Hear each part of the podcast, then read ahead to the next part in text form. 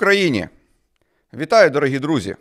Мене звати Владлен Мараєв, і ви на історії без міфів, де ми, як завжди, розповідаємо про минуле України та світу без прикрас і фальсифікацій. Підписуйтеся на історію без міфів, натискайте дзвіночок, щоб не пропустити нових випусків. Хай квітне український YouTube. Сьогодні у нас неймовірно крута тема.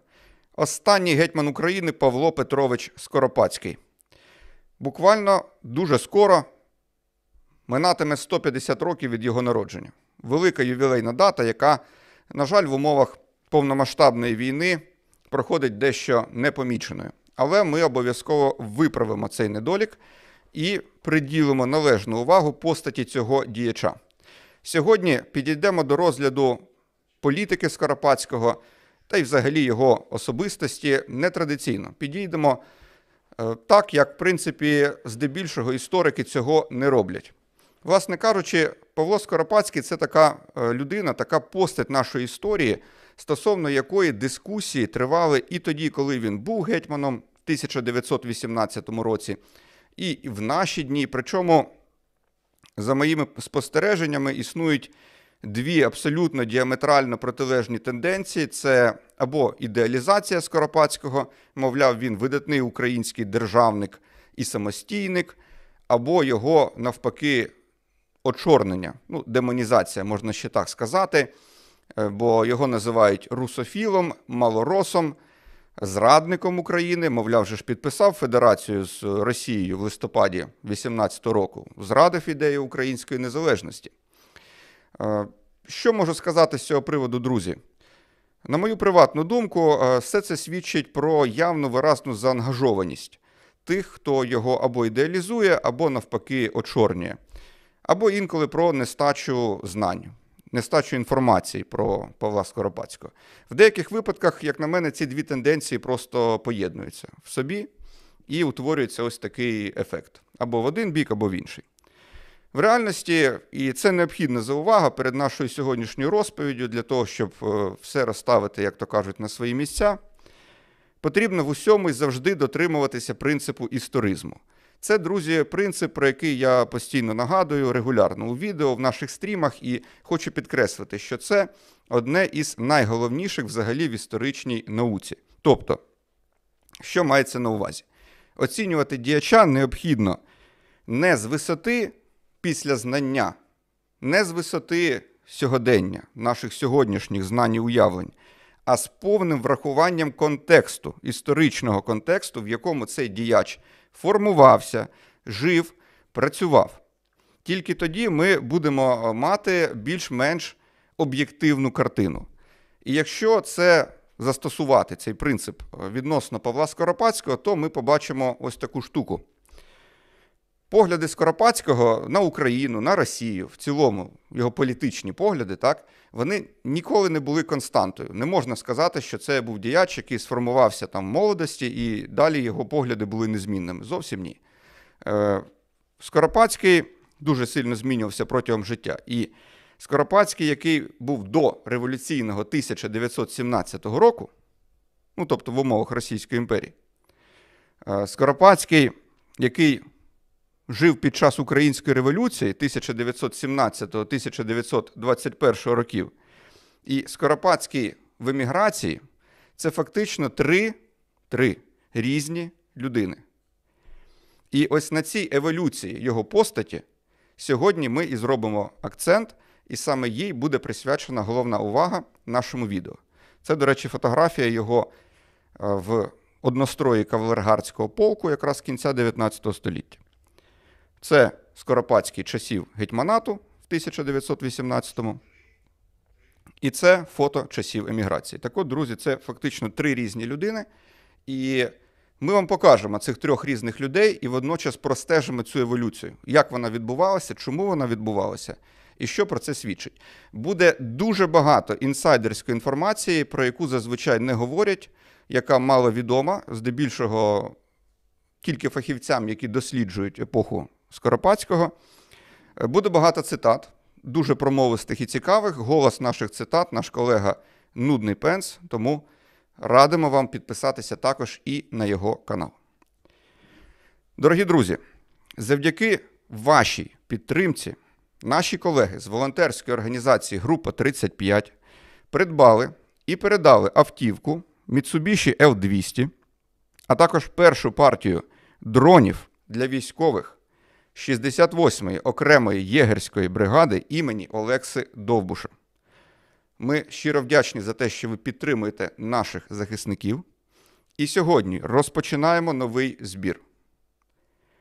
Це збір на засоби зв'язку для одного з підрозділів головного управління розвідки.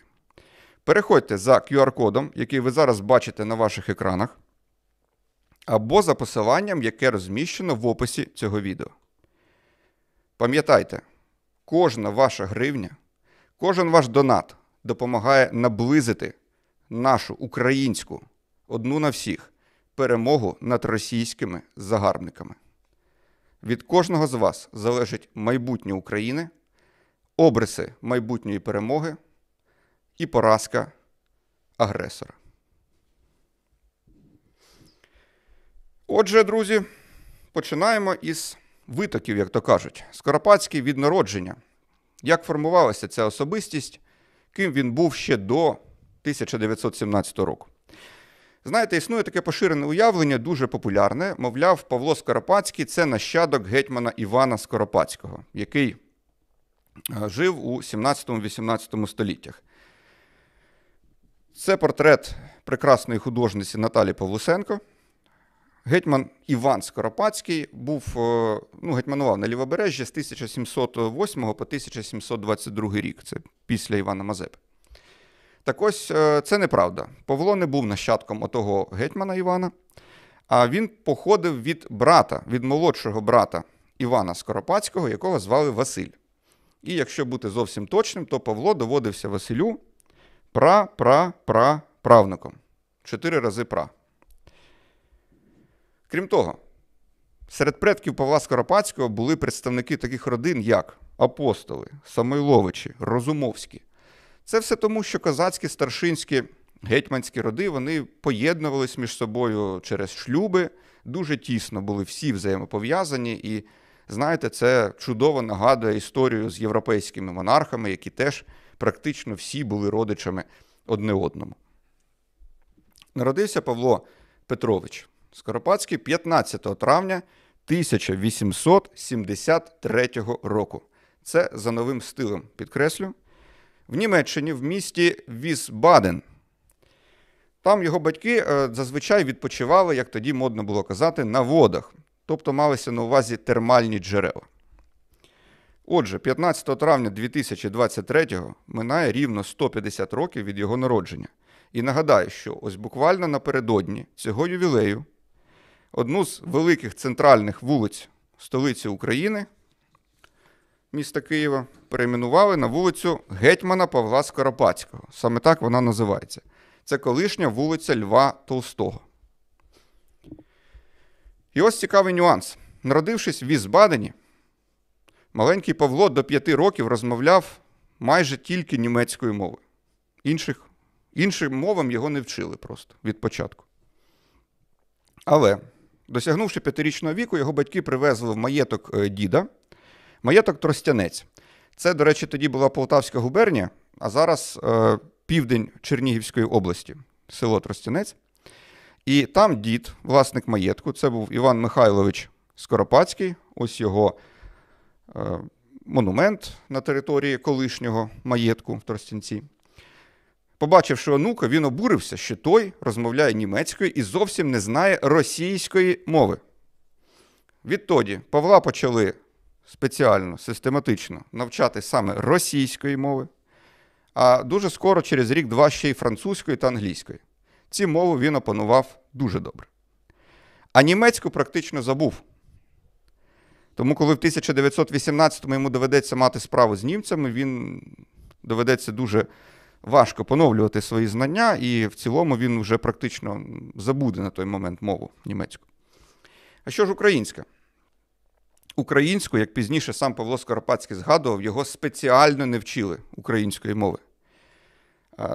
Проте, деякі українськомовні книжки, які були в бібліотеці, він все-таки своїй домашній, читав. Ну і звісно, звісно ж, він мав можливість е, спілкуватися з селянами, які жили в маєтку, яких було, звісно, дуже багато. Тому в Україні, безперечно, він спілкувався з україномовними людьми, він чув цю мову, але сам нею фактично до революції не спілкувався. Дитинство Павла Скоропадського пройшло в цьому дідовому маєтку Тростянець, і там він е, мав змогу зануритися в атмосферу козацької старовини. Адже рід має гетьмансько-старшинське походження. Але е, що необхідно сказати, це було насамперед збереження таке от сімейне, так? збереження пам'яті про козацьке минуле, але без жодних візій майбутнього. Бо виховували Павла чисто в дусі служіння царю і Отечеству. Це було типове явище для колишніх козацьких еліт, які тепер стали російськими дворянськими елітами. Ви ж пригадуєте, що багатьом козацьким старшинським родам надали всі права російського дворянства. При цьому в родині Скоропадських пишалися приналежністю до гетьманського роду. Це був предмет гордості. Однак е, не більше. Просто така трошки ностальгія е, за минулим. Е, Слово саме навіть слово Україна вживали дуже рідко. Значно частіше Малоросія. Але знову ж таки, це теж необхідно для розуміння контексту. Слово Малоросія жодного негативного там чи принизливого підтексту ці люди не вкладали. Навпаки, для них це теж був предмет гордості. Мовляв, що ну от ми росіяни, але ми малороси. Тобто ми із такої серцевинної, ісконної Русі малося на увазі. Малої, цієї серцевинної, де Київ був, стародавня столиця. Така була свідомість цих еліт кінця 19 століття. Е, Павло спочатку недовго навчався в Стародубській гімназії, а потім його відправили в Пажеський корпус в Санкт-Петербург. Що таке Пажеський корпус? Це найелітніший середній навчальний заклад для дворянських дітей. Причому далеко не для всіх, а зазвичай тільки синів вищого генералітету і титулованого дворянства. Титулованого, тобто ті, які були дітьми графів, баронів, князів тощо. Павла туди прийняли в порядку виключення. Бо так-то він взагалі не мав прав туди вступати. Його батько був полковником гвардії, а не генералом. І, е, однак, він раптово помер, коли Павло був 12 років йому виповнилось. І мати написала клопотання, щоб е, сина прийняли в пажеський корпус. В результаті його таки прийняли, і було дуже важко йому адаптуватися до серйозних вимог, які ставилися там перед вихованцями. Вчився він спочатку дуже посередньо, кілька разів був змушений перездавати іспити, е, був там ледь не на межі е, виключення із закладу, але врешті-решт підтягнувся і завершив пажеський корпус, як тоді офіційно писали, за першим розрядом. Це приблизний аналог, як у нас от з, відзнакою, так? чи там раніше було з золотою медаллю. Тоді казали за першим розрядом. Після того, як він закінчив пажеський корпус, одразу вступає в кавалергардський полк. Це елітна військова частина, де раніше служив його батько і дослужився до полковника. Це була важка кавалерія, причому вона використовувалася зазвичай для урочистих придворних церемоніалів. А в боях вона участі не брала після наполеонівських війн. Оцей проміжок між наполеонівськими війнами і початком Першої світової, тобто 100 років, кавалергарди реально у війнах участі не брали. Так почалася військова кар'єра Скоропадського, і триватиме вона рівно чверть століття. Але служити в таких парадних військах, е, постійно перебуваючи при дворі, при особі царя, Скоропадському через певний час набридло, і він вирішив, що треба проявити все-таки військову доблесть. Все-таки він фаховий військовий, і треба заявити себе на полі бою. Тут якраз стався зручний випадок, спалахнула російсько-японська війна в 1904 році.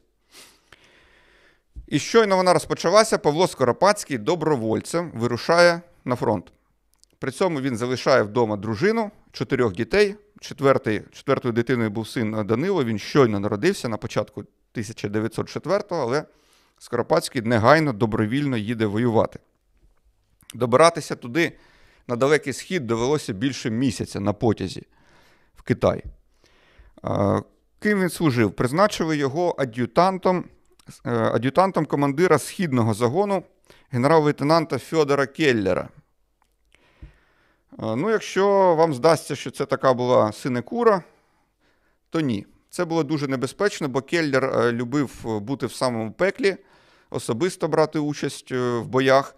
І, врешті-решт, для нього це все закінчилось погано, бо в липні 1904-го він був убитий в бою на Янзелінському перевалі на території Китаю.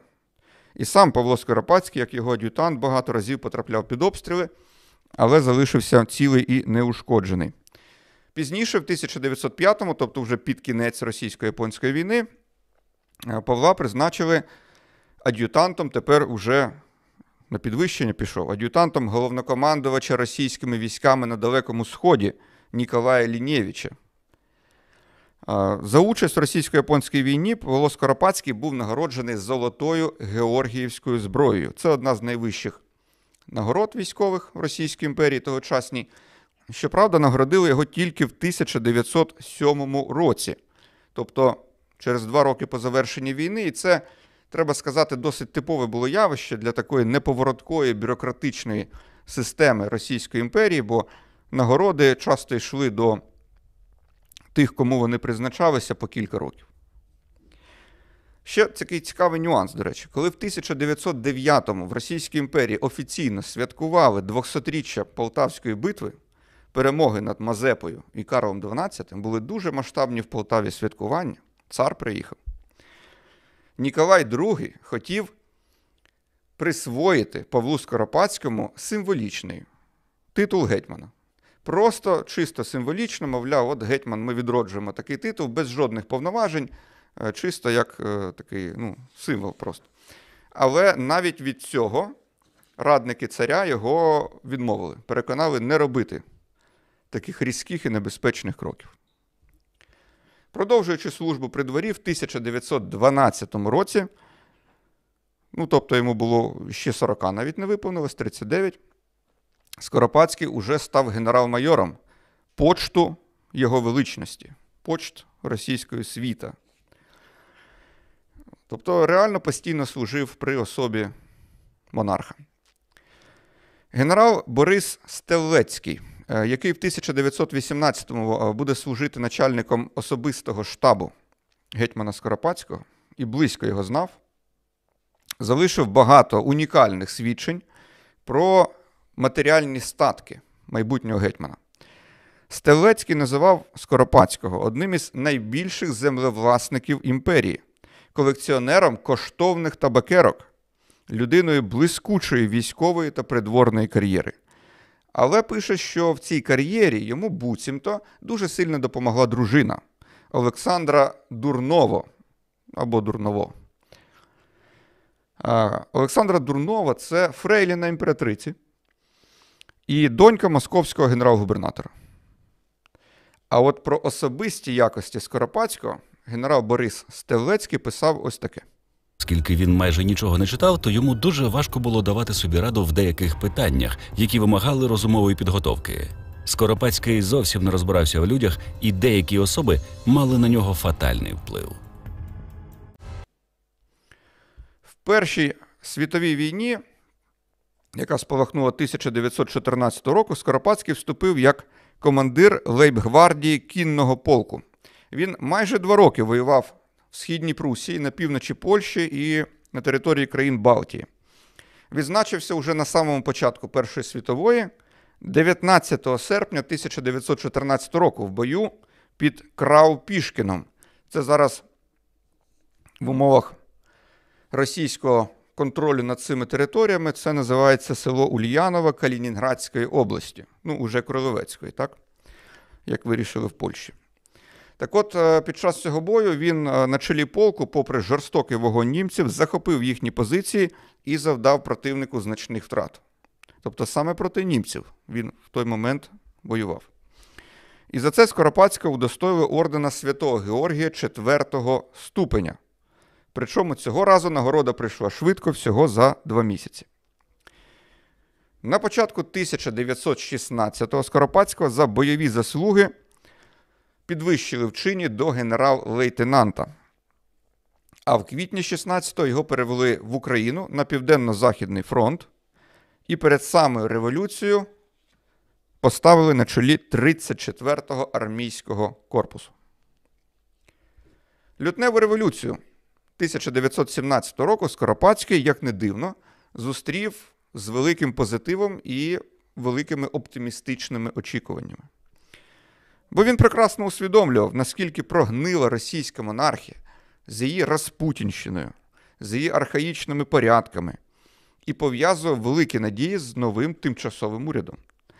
Вже в перші ж дні після революції Скоропадський продемонстрував певний інтерес до українства, бо в листі до своєї дружини від 25 березня писав ось що. Я вдячний государю за його зречення, тому що ніколи не зрадив би йому, якби він сам не зрікся. Але з моменту зречення я відчув себе вільним і, звичайно, хоча мені його особисто шкода, але я тепер вдихаю на повні груди і щасливий. Якщо зараз зупинитися, ти духовно пропадеш. Еволюціонуй і швидко. Тепер на чолі Росії справді стоять найкращі люди, і за ними треба йти. Данилці треба вчитися по-малоросійськи, українською. Я теж купив собі книгу і збираюся, можливо, стати українцем, але маю сказати по щирості, не особливо переконаним. Ось так. Зробитися українцем, але не особливо переконаним. Цікавий вислів, чи не так? Як його трактувати?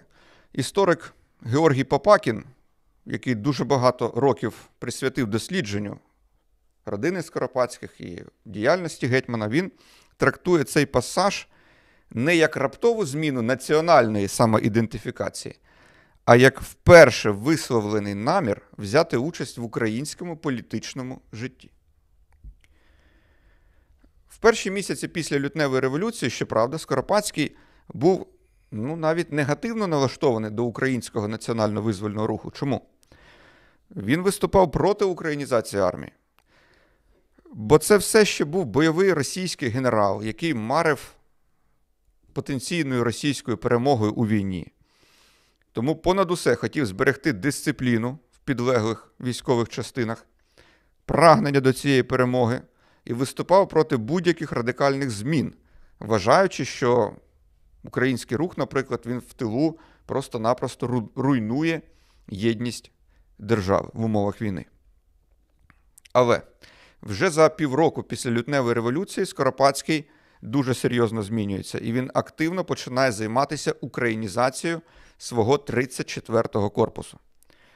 Взагалі, події тоді розгорталися настільки швидко, що всього за один рік Скоропадський пройшов шлях від російського генерала, який вірою і правдою служив російському престолу, і майже нічого не знав про український національний рух, шлях до керівника української держави. Відповідно, стрімко змінювались і його погляди. На основі 34-го армійського корпусу було створено перший український корпус на Південно-Західному фронті. Причому, включений до складу армії УНР, він був одним із найбоєздатніших з'єднань армії УНР.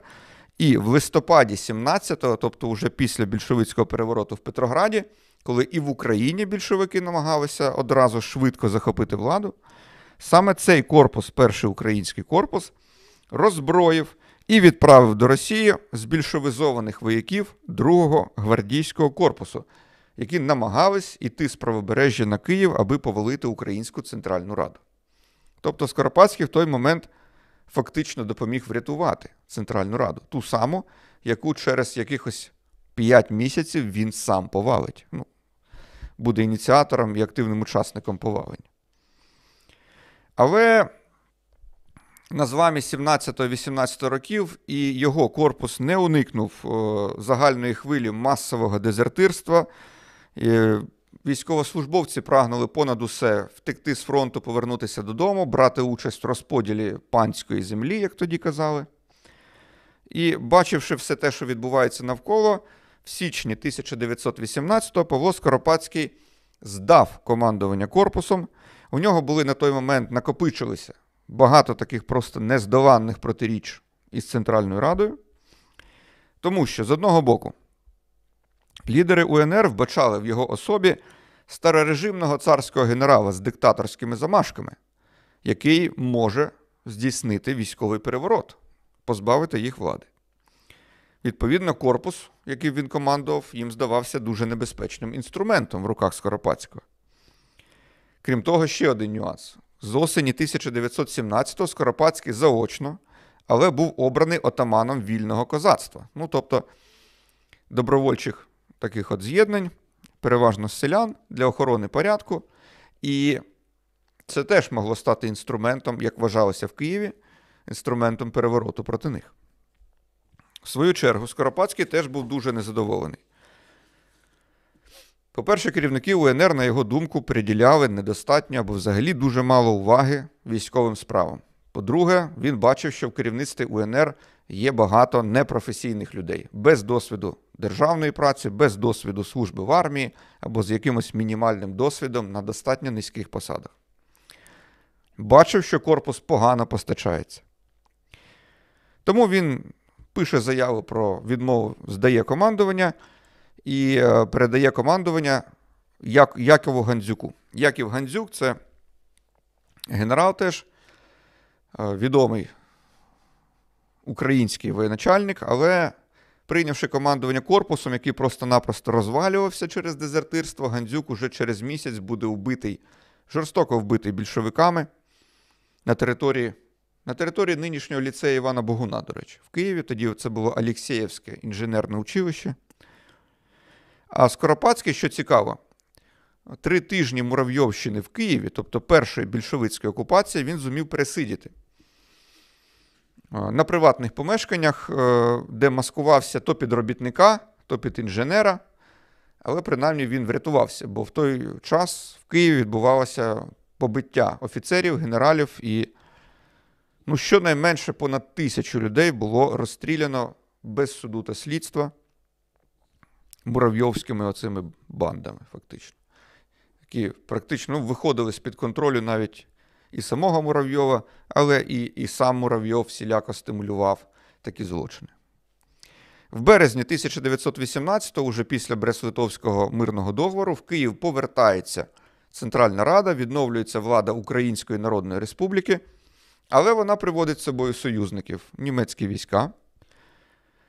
Ну, власне, про те, що відбувається в наступні два місяці, як готувався і відбувся гетьманський переворот, рекомендую подивитися зовсім свіже нещодавнє відео. Там все детально, докладно розглянуто з, великою кількістю ілюстративного матеріалу і цікавих інсайдних дійсно таких матеріалів і цитат. Тому, е, якщо ви ще не подивились це відео, дуже раджу це обов'язково зробити. А тепер ми одразу переходимо до моменту, коли 29 квітня 1918-го Павло Скоропадський стає гетьманом України. Я впевнений, що для абсолютної більшості е, наших глядачів цікаві погляди Скоропадського саме от в цей короткий період історії, бо гетьманат існував всього-навсього сім з половиною місяців. Це був зоряний час для Скоропадського, коли він реально міг впливати на перебіг подій в країні час відносного миру і стабільності, за винятком останнього місяці, коли відбувалося антигетьманське повстання, подібного навіть бодай піврічного періоду е, мирної відносно, підкреслю теж, е, розбудови незалежної держави за українську революцію не було, не було ні до, не буде після. І це був час, коли існування української держави було гарантоване присутністю на її території німецьких та австро-угорських контингентів. По суті, історичне вікно можливостей, яке мало би українські діячі використати по максимуму для того, щоб намагатися зміцнити цю державність навіть в умовах тих обмежень дуже серйозних, які накладалися німецькими і австро-угорськими військами. Часто можна почути думку, що гетьманат Скоропадського це була монархія, яка прийшла на зміну республіканській УНР. Але це помилка, яка породжена накладенням уявлень про українську державу 1918 року на гетьманський рух уже який почнеться з 20-х, і він дійсно стане демократичним. Ой, перепрошую, монархічним, звичайно. Тобто це зміщення, так би мовити, уявлень. Насправді ж, політичний режим 1918 року був тимчасовою диктатурою, а доктор історичних наук Володимир Потульницький визначає його як бюрократично-військову диктатуру. До речі, друзі, надзвичайно вам рекомендую ось цю книжку, яку написав Володимир Потульницький, і в ній ну, це унікальне дослідження, насправді, де розповідається про діяльність Павла Скоропадського в еміграції, про гетьманський рух, його відносини з Німеччиною, із Великою Британією, із Японією. І е, матеріал, який зібраний, опрацьований, проаналізований в цій книзі, ви його, в принципі, більше ніде не знайдете. Бо це абсолютно унікальна праця. Е, Так от, е, якщо говорити про монархію, то, звичайно, її не було, ніхто її не проголошував. Е, Треба додати, що гетьманат спирався як диктатура не так на свою, як на іноземну військову силу, тобто німецьку і австро-угорську. Але, звичайно, також і на власний чиновницький поліційний апарат, який активно перебував е, на стадії активної розбудови. Так, існували конституційні проекти впровадження монархії. В деяких із цих проєктів йшлося про те, щоб поєднати в однієї особи титули, уявіть, українського короля, Великого князя Київського і гетьмана всієї України та військ козацьких. Але це був лише конституційний проєкт. І затвердити його не затвердили. Як Павло Скоропадський, до речі, так і всі його попередники і наступники періоду революції, вони відчували, що їхнім слабким місцем є недостатня легітимність новопосталої української державності. І тому всі вони прагнули до скликання установчих зборів, які будуть представляти інтереси всього народу. І саме в такий спосіб остаточно улегітимнити оцю українську державу, легітимізувати її, аби вона стала абсолютно законною і в очах всього населення, і в очах всього світу. За Скоропадського теж готували установчі збори. Просто вони називалися СОєм. Але суть від того принципово не змінювалась. Це теж установчі збори. Скликання Сойму планували на лютий 1919 року. Ну, друзі, ви розумієте, чому цього не сталося. Бо в лютому 19-го уже і гетьманату не існувало, і в Києві сиділи більшовики. Дорогі друзі, допомогти історії без міфів створювати новий контент можна в різний спосіб. Через Patreon, через платформу BuyMeACoffee, а також шляхом переказу на картку Приватбанку, Монобанку, PayPal. Або можна також стати спонсором нашого каналу на YouTube. До речі, наші спонсори на YouTube і наші патрони на Патреоні мають можливість голосувати за вибір тем випусків різних двох тем на наступний місяць. І просто зараз триває голосування за вибір тем на місяць червень. Дорогі друзі, ми щиро вдячні за вашу підтримку, завдяки якій маємо змогу регулярно робити українськомовний інтелектуальний історичний контент. Всі реквізити і посилання є в описі цього відео. Найцікавіше питання це особисте бачення Павлом Скоропадським суті української державності та її перспектив. І от стосовно цього, це не просто найцікавіше, це, мабуть, і найскладніше питання. Бо стосовно нього, от уже 105 років минуло, і постійно ламають списи всі, кому не ліньки. Існують взаємовиключні твердження. Наприклад, Скоропадський переконаний державник і український самостійник. Скоропадський русофіл, малорос, прихильник відродження єдиної Росії.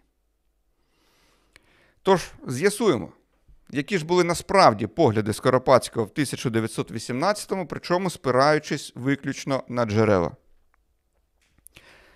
Але й тут, якщо зануритися в джерела, ми побачимо, що Скоропадський озвучував взаємовиключні тези. Наприклад, 19 травня 1918 року, то минуло три тижні від перевороту його приходу до влади, і він виступає на відкритті українського клубу. Київ, вулиця Пушкінська, 1. Нині вона має назву Євгена Чекаленка. Будинок цей не зберігся, бо його підірвуть більшовики при відступі в вересні 41-го року разом з центром Києва. І ось що він сказав на відкритті українського клубу. Політика українська повинна бути завжди демократичною і щиро народною. На це вказує історія українського народу й інші дані, і я завжди буду додержуватись цієї політики. Я прийняв гетьманство для того, щоб збудувати вільну, незалежну, самостійну Україну і дати щастя українському народові. Я переконаний, що разом з українським народом і його кращими синами дам Україні вільне життя. Ну, гаразд, це він озвучив у виступі саме перед українськими діячами. Можливо, він вирішив їм підіграти, сподобатись, особливо зважаючи, що вони ставились до нього чи негативно, чи дуже підозріло. Бо в мемуарах, в різній літературі є безліч тверджень, що в приватних розмовах із своїми колегами військовими він бував значно відвертіший і говорив, мовляв, Україна це тимчасове явище. Він лише прагне створити острівець стабільності на одному з уламків колишньої Російської імперії, аби потім з нього почати відбудову Росії. Але і це теж завжди не так. Колегам військовим він теж казав різні речі. Наприклад, знаменитий барон Пьотр Врангель, який в 20-му році буде командувати білим рухом на півдні України в Криму. А в 18-му році Врангель, станом на цей рік, це колишній підлеглий Скоропадського, його близький знайомий за Першою світовою війною. І от він приїхав в Київ, і Скоропадський е, його активно агітує перейти на службу Україні. Вони зустрілися десь на межі кінець, кінець травня, початок червня 18-го року. І ось Врангель у своїх записках, нотатках згадує про цю зустріч. Скоропадський почав палко доводити мені, що Україна має все для утворення самостійної та незалежної держави, що прагнення самостійності давно жило в українському народі, а за багато останніх років посилено працювала в цьому напрямі Австрія, і плоди цієї роботи значні. Зрештою, він став доводити, що об'єднання слов'янських земель Австрії та України та утворення самостійної та незалежної України, мабуть, єдине життєве завдання. Ну, в цій цитаті Скоропадський перед нами постає не просто як незалежник, як державник, він постає ще й як соборник, як поборник єдності українських земель, тобто земель Австро-Угорщини, ну і земель колишньої Російської імперії в єдиній соборній українській державі. Все класно, так? Йдемо далі. Колишній міністр земельних справ Володимир Леонтович. Він свідчив про виступ Скоропадського на засіданні уряду, який відбувся на початку листопада. Це було після скороходівської зустрічі з атаманом Красновим. Краснов це військовий атаман Всевеликого війська Донського. Е, На станції Скороходова тоді 2 листопада зустрілися Скоропадський і Краснов. І потім, за підсумками цієї зустрічі, відбувся скандал, бо Краснов дав коментар у пресі. Мовляв, вони там зі Скоропадським домовилися про те, що будуть згуртовувати всі антибільшовицькі сили заради відновлення російської єдиної державності. Федеративної, але все-таки загальноросійської. Зчинився скандал, і Скоропадський мав це якось пояснювати, виправдовуватися перед урядом своїм же. І в цьому виступі е, він сказав, що він за незалежну Україну, але вважає, що необхідно об'єднатися з Доном, щоб боротися проти більшовиків. І також необхідно неофіційно допомогти галичанам, які якраз саме в ті дні починали боротьбу з Польщею за свою е, державу, Західноукраїнську Народну Республіку. От саме тоді якраз зав'язувались бої за Львів. Уряд Скоропадського на той момент був коаліційний, бо у нього якраз увійшла досить велика група українських, так би мовити, міністрів, які вже за своїми переконаннями, за попереднім політичним бекграундом, вони були українськими саме національними діячами, поміркованими, там, наприклад, колишня соці... ну, партія соціалістів-федералістів, але все ж це ні в кого не виникало сумнівів, що це все-таки саме українські діячі. Ось такий він перед ними дає пояснення. Але в усіх оцих е, свідченнях, які щойно ми навели, Скоропадський насправді щирим не був. Він намагався лавіювати між різними політичними таборами. Ситуація була вкрай складна. Потрібно було постійно оперувати на зміну обстановки, а мінялася вона теж вкрай швидко і часто просто карколомно. Де ж знайти реальні його погляди? В спогадах. Спогади Скоропадського були написані за гарячими слідами. Негайно після його виїзду за кордон вони писалися з січня до травня 1919 року, і в них він абсолютно прямо пише дуже промовисті слова. Самостійність, якої тоді доводилося строго дотримуватися через німців, що твердо на цьому наполягали, для мене ніколи не була життєва. Я залишився глибоко переконаний, що Велика Росія відновиться на федеративних засадах, де всі народності війдуть до складу великої держави як рівно до рівного. Зокрема, на Україні існували б дві паралельні культури, коли всі особливості українського світогляду могли б вільно розвиватися, досягати певного високого рівня. Якщо ж усе українство мильна булька, то воно саме собою просто зійшло б на нівець. Якщо ви прочитаєте його спогади, а вони видані вже кілька разів, то, друзі, подібного ви там знайдете дуже багато. Воно розкидано по всьому тексту. Оце й була його справжня позиція станом на 1918-19 роки. Скоропадський в той момент свого життя був переконаним федералістом.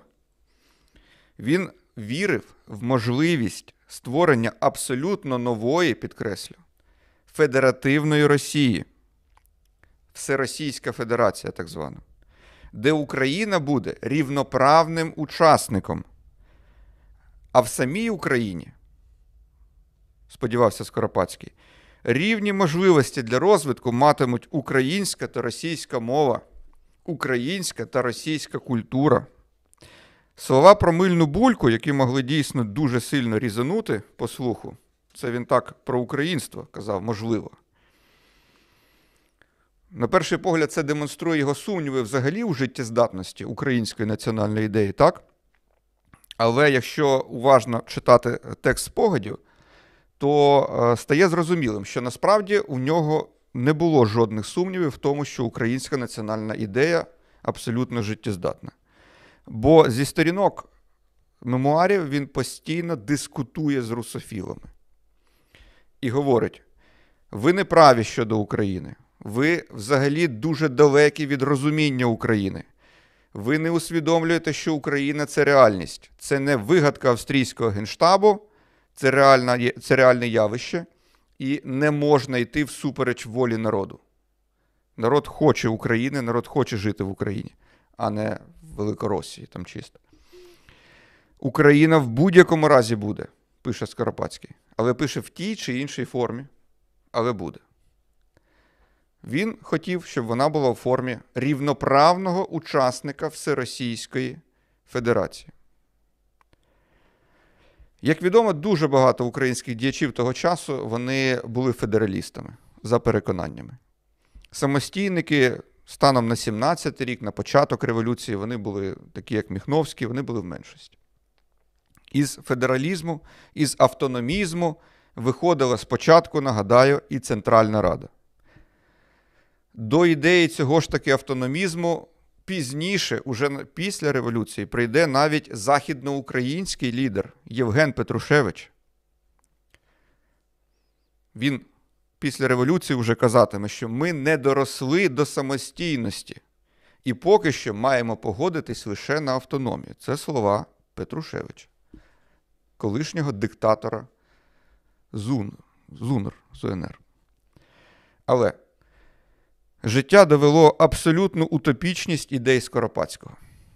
Абсолютну утопічність. Про можливість створення федерації всеросійської з абсолютно рівноправним становищем України. Причому життя довело, так, кажемо ми. Але деякі діячі вони вже тоді почали прозрівати, що це утопія. Причому нездійсненна абсолютно утопія.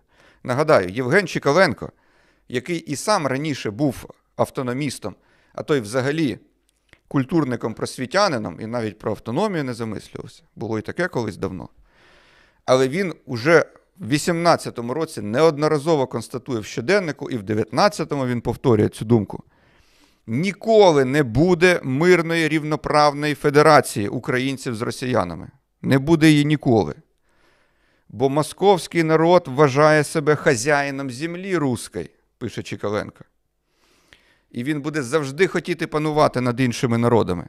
А за ним і російська інтелігенція вважає, що народ руський богоносець. А тому краще за інших і має іншими правити. Ніколи росіяни цього не допустять, щоб українці були з ними в одній державі рівноправними. Ніколи. Чекаленко прозрів уже тоді, але далеко не всі встигли це зробити в той момент. Це тепер нам уже абсолютно зрозуміло. Так? У 2023 році, от коли ми зараз живемо в цьому моменті, все це нам уже зрозуміло. І тому Україна так запекло і так успішно бореться зараз за свою незалежність проти російських загарбників. Але, на жаль, 105 років тому це далеко не всі розуміли. Бо і Скоропадський, і тисячі інших українських діячів жили в інерції постімперського мислення. Інерція постімперського мислення, друзі. І якщо це когось дивує там чи неприємно вражає, ну, давайте пригадаємо, що і після 1991 року була у нас інерція постімперського мислення у дуже багатьох українців. Бо мільйони українців довгий час вважали, що з Росією можна дружити і бути рівноправними партнерами. Ми бачимо наслідки у 2022, 2023, 2014. Все було очевидно. Що собою являє особистість Павла Скоропадського станом на 1918 рік? Ну, одразу спадає на думку дуже емоційне свідчення Володимира Винниченка, який називав Скоропадського сентиментальним дегенератом, слабовольним і амбіціозним, нещасним, тупим, слинявим кретином, обмеженим, неосвіченим, мабуть, хворим офіцером Руської армії. Винниченко, звичайно, письменник, писати вміє гарно, образно. Але, по-перше, Винниченко це виразно заангажований політичний опонент Скоропадського. По-друге, Винниченко дуже мало особисто спілкувався зі Скоропадським для того, щоб робити якісь ґрунтовні висновки. Ну і по-третє, ці слова це із е, відродження нації. Книжки, яку Винниченко писав в 19-20 роках, з прицілом на своє повернення в більшовицьку Україну. Звісно, що Скоропадського він мав там обкласти з ніг до голови. Тому, е, на мою думку, значно продуктивніше буде звернутися до свідчень тих людей, які безпосередньо працювали з гетьманом саме в 1918 році. Тобто міністри, чиновники, генерали, дипломати. На щастя, є безліч їхніх свідчень. І якщо так їх сумувати, в таку якусь середню так, вивести думку, то здебільшого вона буде приблизно така. Скоропадського характеризують як людину дуже делікатну, аристократичну, стриману. Він зрідка виявляв свої емоції, зрідка бував веселий чи розлючений, ораторськими талантами не володів. Всім було очевидно, що це вчорашній генерал, який походить з найвищих кіл аристократії і тільки робить найперші кроки в політиці. До речі, згодом і сам Скоропадський е, в своїх мемуарах він називатиме однією з найбільших помилок свого правління непублічність. Він дуже мало виступав, дуже зрідка бував на велелюдних зібраннях. В народі про нього знали мало, принаймні конкретики якоїсь. І, звісно, це створювало величезні можливості для політичних опонентів вести антигетьманську пропаганду і конструювати такий образ Скоропадського, який був вигідний їм. Якщо він сам його не конструює, то його зроблять ваші опоненти. Ну, щоб це нівелювати, в принципі, було розуміння, так, що треба щось з цим робити. Тому існував план поїздок Скоропадського по всій Україні з виступами. Е, Почати хотіли з Чернігова. Навіть туди вже відправили е, вантажі з харчами для того, щоб годувати учасників, всіх, хто прийдуть на промову Скоропадського. Але довелося скасувати поїздку в Чернігів з міркувань безпеки, тому що наприкінці липня 2018 року сталася несподівана абсолютно хвиля терактів. Там практично одночасно вбивають командувача німецьких військ Айгорна, вбивають колишнього міністра УНР Стешенка і стріляють е, в міністра шляхів Української держави Бутенка. Не вбили, але замах був. Тому одразу після цього були радикально посилені заходи безпеки щодо Скоропадського і вирішили відкласти всі заплановані поїздки по Україні. У 2018 році Скоропадський не часто спілкувався з людьми українською мовою. Він тільки починав тоді активно опановувати, входячи в роль політика. Ну, серед таких е, відомих його виступів, саме українською, так? Це, наприклад, коротка промова одразу після того, як його обрали гетьманом в приміщенні кінного цирку Крутікова. Ми наводили її у відео про переворот в Україні. Ну, наприклад, ще е, виступ е, Скоропадського на відкритті Українського університету приміщенні Миколаївського артилерійського училища на Солом'янці. Ось це приміщення, яке, на щастя, зберіглося повністю до наших днів. Е, Цей український університет, який відкривали, був абсолютно новий, окремий від університету Святого Володимира, але проіснує дуже недовго. Знову ж таки, спогади, написані на початку 19 року, написані російською мовою.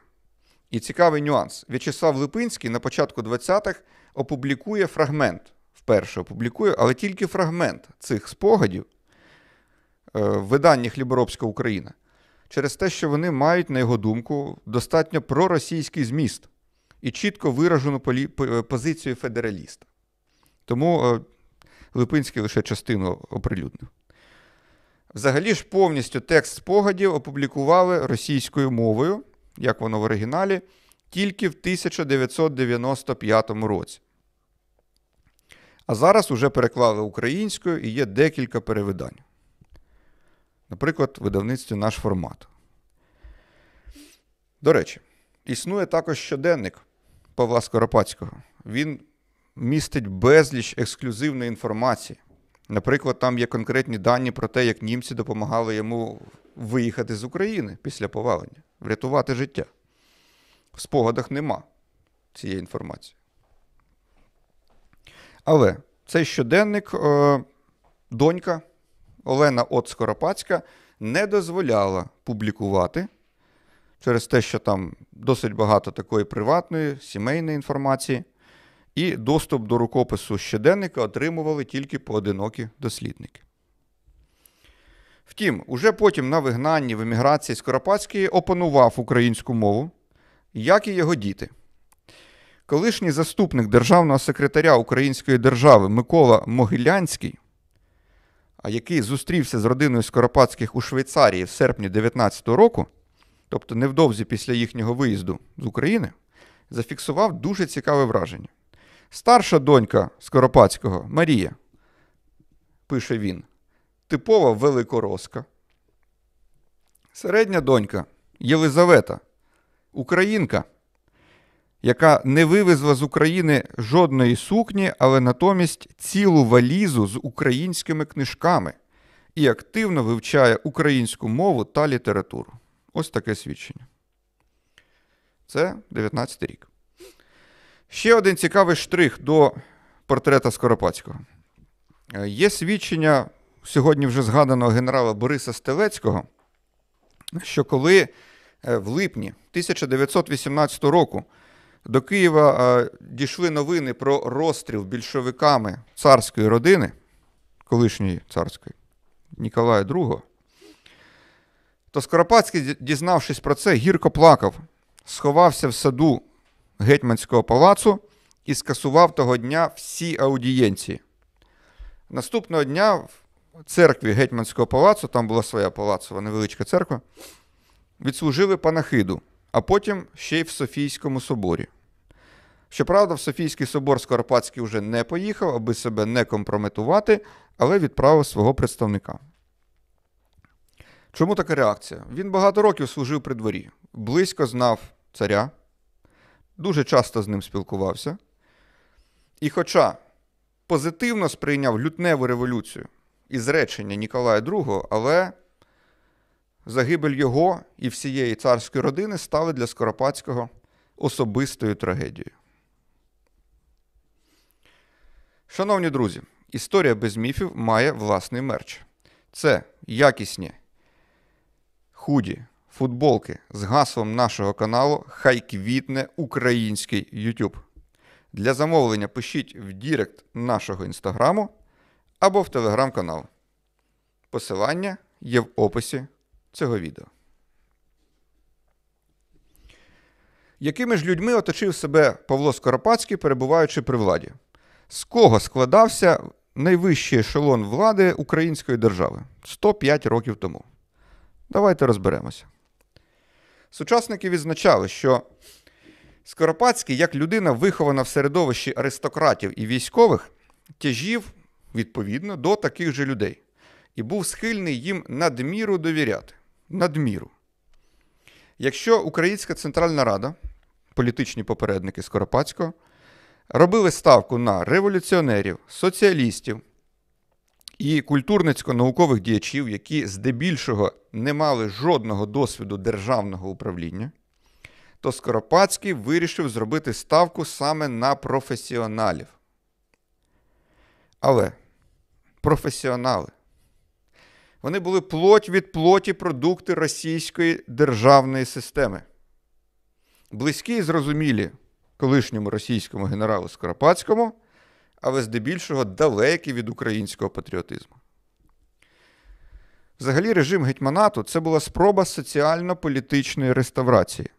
Тому він приваблював емігрантів з Росії, які тікали від більшовицького терору, тікали зі світу, який їм не подобався, в той світ, який вони сприймали як старий, свій, ламповий, якщо хочете.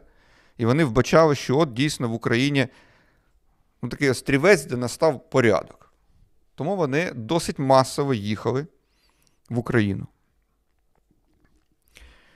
Скоропадський, як військовий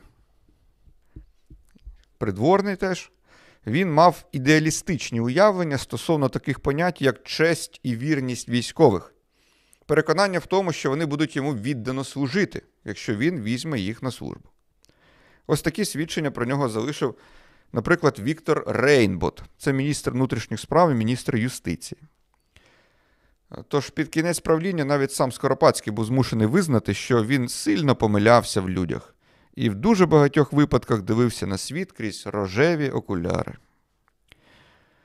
От що говорив про підбір кадрів в українській державі одеський губернський староста Володимир Мустафін. Насамперед, Скоропадський був людиною безумовно чесною. Мав цю рідкісну рису для нашого часу. Він щиро і палко прагнув принести користь і Росії, і Україні. Останню він не мислив інакше як своєрідною, що користується широкою місцевою автономією, але все ж таки нерозривною частиною великої Росії. Гетьманство ж уявлялося йому як один із етапів до порядку державної влади в Росії. Він широко відкрив двері в Україну до її місцевих установ та центральних органів управління російської інтелігенції, служивій та неслуживій, оточивши себе колишніми російськими сановниками та політичними діячами, прислухався до їхніх порад та думок. Ну і хто ж були ці люди? Давайте кілька прикладів політиків і управлінців вищого рангу. Микола Василенко.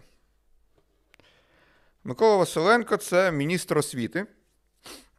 Нагадаю, він також дуже короткий час, там три дні десь, е, вважався головою Ради міністрів. Але кілька місяців він насамперед е, був міністром освіти, тим і відомий, ну, тим і запам'ятався при гетьманаті. чоловік знаменитої української історикині Наталі Полонської Василенко. Він досі вважається одним із найвидатніших українських юристів. На його честь названо вулицю в Києві на Відрадному. Що він про себе казав? Не можу відкинути значення російської культури. Не можна викинути з обігу Пушкіна Толстого і Достоєвського. Подібно до самого Скоропадського, Василенко був типовою людиною двох культур української і російської водночас. Він говорив таке: російська культура має глибоке коріння в українському народі, інтелігенція говорить переважно російською, значна частина населення теж говорить російською, і Василенко виступав за статус російської і української як двох державних мов в Україні. Сьогодні така точка зору є блюзнірською. Але ж і досі є мізерний відсоток людей, які слово в слово транслюють ті самі наративи. Але давайте подумаємо: а наскільки більше їх було рік-два тому, коли російські ракети і шахеди ще не падали на голови переважної більшості жителів України? А років 20 тому? А ми говоримо про ті часи 105 років тому зараз. Міністр внутрішніх справ і міністр ісповідань Михайло Воронович. Він відверто називав себе «русський чоловік. Україну називав частиною Великої Росії і вважав, що на службі гетьману він служить справі відновлення єдиної Росії. Тому, вважав Воронович, треба залучити до державного управління якомога більше русських людей і витіснити недоучок самостійників, всі якості яких обмежуються поганим знанням української мови і тупою ненавистю до всього неукраїнського. Це говорив Михайло Воронович.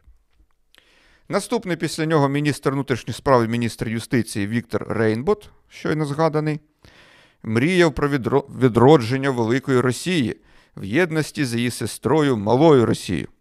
А оце харківський губернський староста Пьотр Залєзський. Ну, цей був найупоротіший, мабуть, тому що просто феєричний. Він вважав, що України ніколи не існувало як держави. В його спогадах там є слова. Покажіть мені стару карту, де українська держава. Знаєте, зараз в коментарях цьому упороті різні пишуть те саме. Покажіть нам карту якогось там енного століття, де намальована українська держава. Угу. Так от, він теж вважав, що Україна ніколи не існувала як держави, а зараз це лише короткочасний етап. І на території України просто треба створити культурний оазис для відродження Росії. Петр Залєзський. Всі ці русофіли вони просто не уявляли і навіть не могли уявити Україну окремою від Росії. Червоною ниткою в їхніх нотатках проходить ідея. Україна і Росія пов'язані історично, культурно, мовно, економічно, духовно, насамперед через православну церкву. Тому Росія може пережити відокремлення країн Балтії, Фінляндії, Польщі, але тільки не України. Писали вони. Найвідвертіше, найповніше цю точку зору сформулював міністр ісповідань Василь Зеньківський. Оце діяч. Він написав спогади, які називаються «П'ять місяців при владі.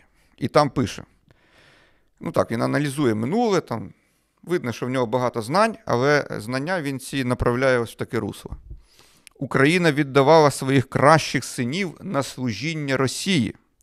Тим самим Україна створювала Росію.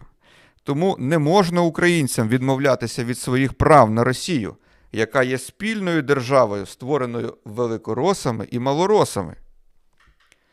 А також Зеньківський запевняв, що географічне розташування України визначило трагедію української історії. Мовляв, якщо Швейцарія, що перебуває в оточенні сильних сусідів, змогла зберегтися завдяки своєму гірському розташуванню, як, як незалежна і нейтральна країна Швейцарія, то Україна внаслідок свого рівнинного розташування постійно стає ареною протистоянь. І Україна завжди простіше, легше підпадала під вплив когось із сильних сусідів, там Польщі, Османів, або Московщини. Ну, це географічний детермінізм, як він є.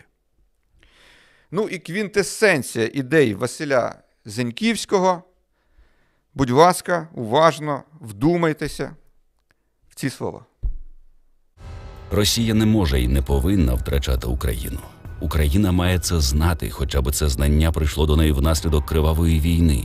Навіть проти волі України вона повинна бути у складі Росії, і це мають твердо рази назавжди зрозуміти українські політики, якщо вони хочуть розуміти реальну історичну обстановку. Це не каприз, не воля до влади Московії, це сувора та глибока необхідність. Росія не може бути без України з політичних та економічних причин. Для Росії це суворий імператив її історії, її долі. Якщо Україні закортить воювати з Росією, хай воює. Але чого б Росії не коштувала війна проти України, вона буде її вести до переможного кінця. Ось такі міністри були в українській державі 105 років тому. І що характерно, це пише не якийсь там росіянин. Зеньківський це українець, син священника, родом з міста Проскурів, нині Хмельницький. Хмельницькому в 2007 році на честь Василя Зеньківського назвали вулицю. У нас є глядачі з Хмельницького, я певен, друзі, підтвердіть.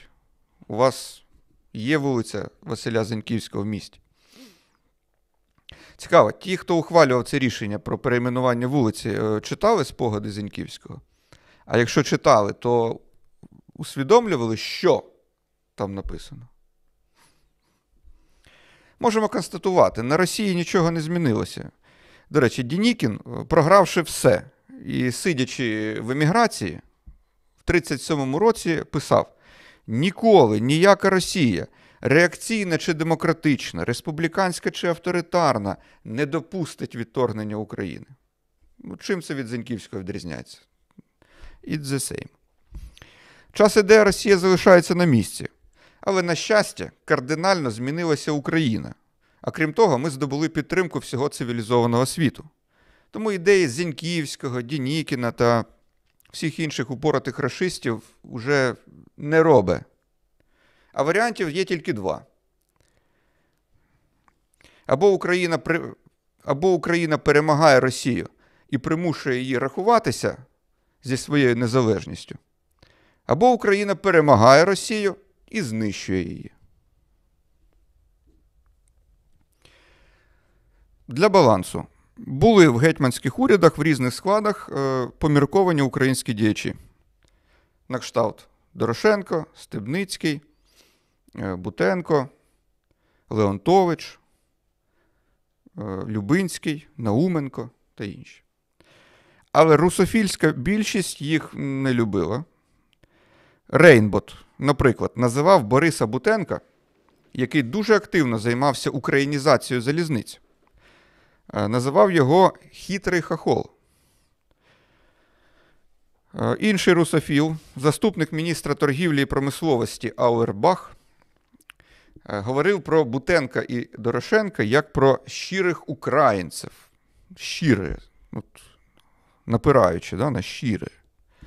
Ну, Це такі типові фразочки, в яких простежувалося зневажливе і дещо насмішкувати ставлення до своїх колег. Міністр закордонних справ Дмитро Дорошенко, відомий так, український діяч, історик, він взагалі опинився в певній ізоляції в складі уряду е, через свою проукраїнську позицію і водночас через особисту вдачу. Дорошенко мав м'який, неконфліктний характер і далеко не завжди міг енергійно протидіяти русофільській більшості. Обговорення в уряді відбувалися переважно російською мовою. Постанови і закони, а я нагадаю, що закони писав уряд, а затверджував гетьман. Так от, постанови і закони писалися російською мовою, а потім робився переклад українською мовою. І як свідчив вже згаданий заступник міністра торгівлі і промисловості Ауербах, від самого Скоропадського він не чув жодного слова українською, тільки російською. Але це Ауербах не чув. Як ми вже знаємо, інколи Скоропадський виступав українською. Для стабільного існування гетьманату, звичайно, треба було розбудовувати ефективні збройні сили, і Скоропадський, як генерал, прекрасно це розумів. Однак процес гальмувало німецьке командування. Вільгельм Грьонер, начальник штабу групи армій Київ, він взагалі е, пропонував Скоропадському обмежитись двома тисячами вояків для власної охорони, а всі інші функції захисту держави, мовляв, візьмуть на себе німці. Ну, звичайно, з точки зору Грьонера, такі заяви були зрозумілими. Берлін прагнув зберегти вплив в Україні, уникнути будь-яких ускладнень, бо ну, а раптом Скоропадський створить потужні збройні сили і почне ставити німцям умови. А Німецька імперія, її доля в той момент вирішувалася в запеклих боях на Західному фронті проти Антанти. І було зовсім для них неприйнятно мати якісь серйозні проблеми на Сході. Але для української державності така політика мала фатальні наслідки.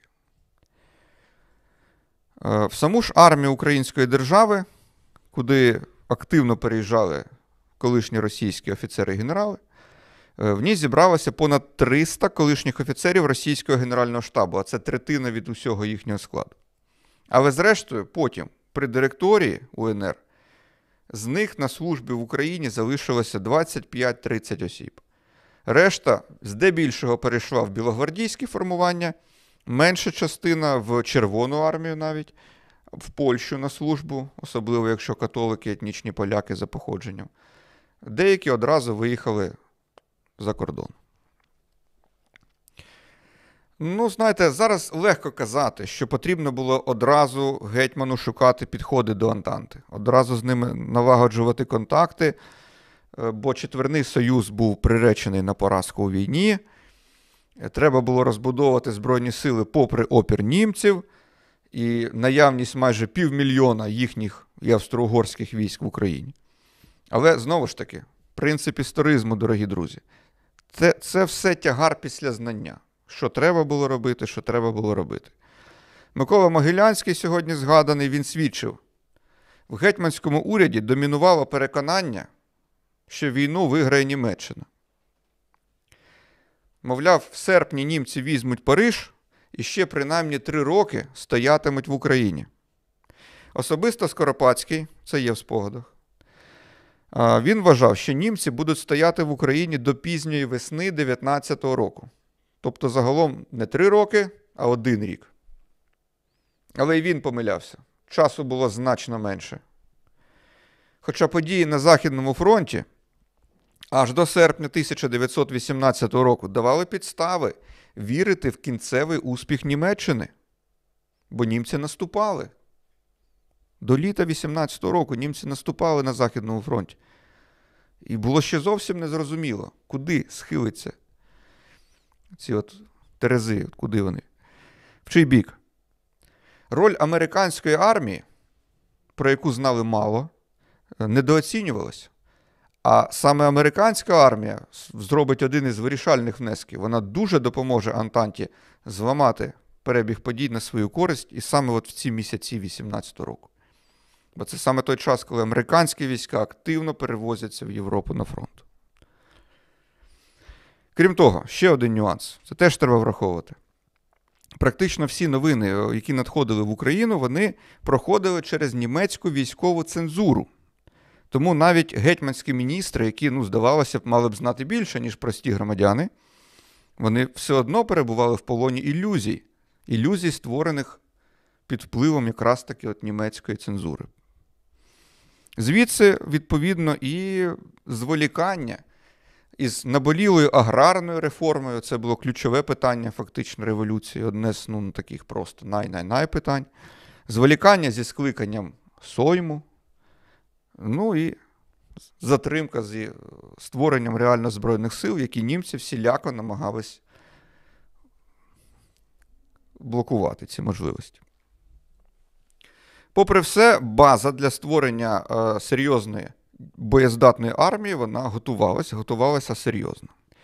24 липня 2018 року було затверджено закон про загальну військову повинність. Планували провести мобілізацію в жовтні.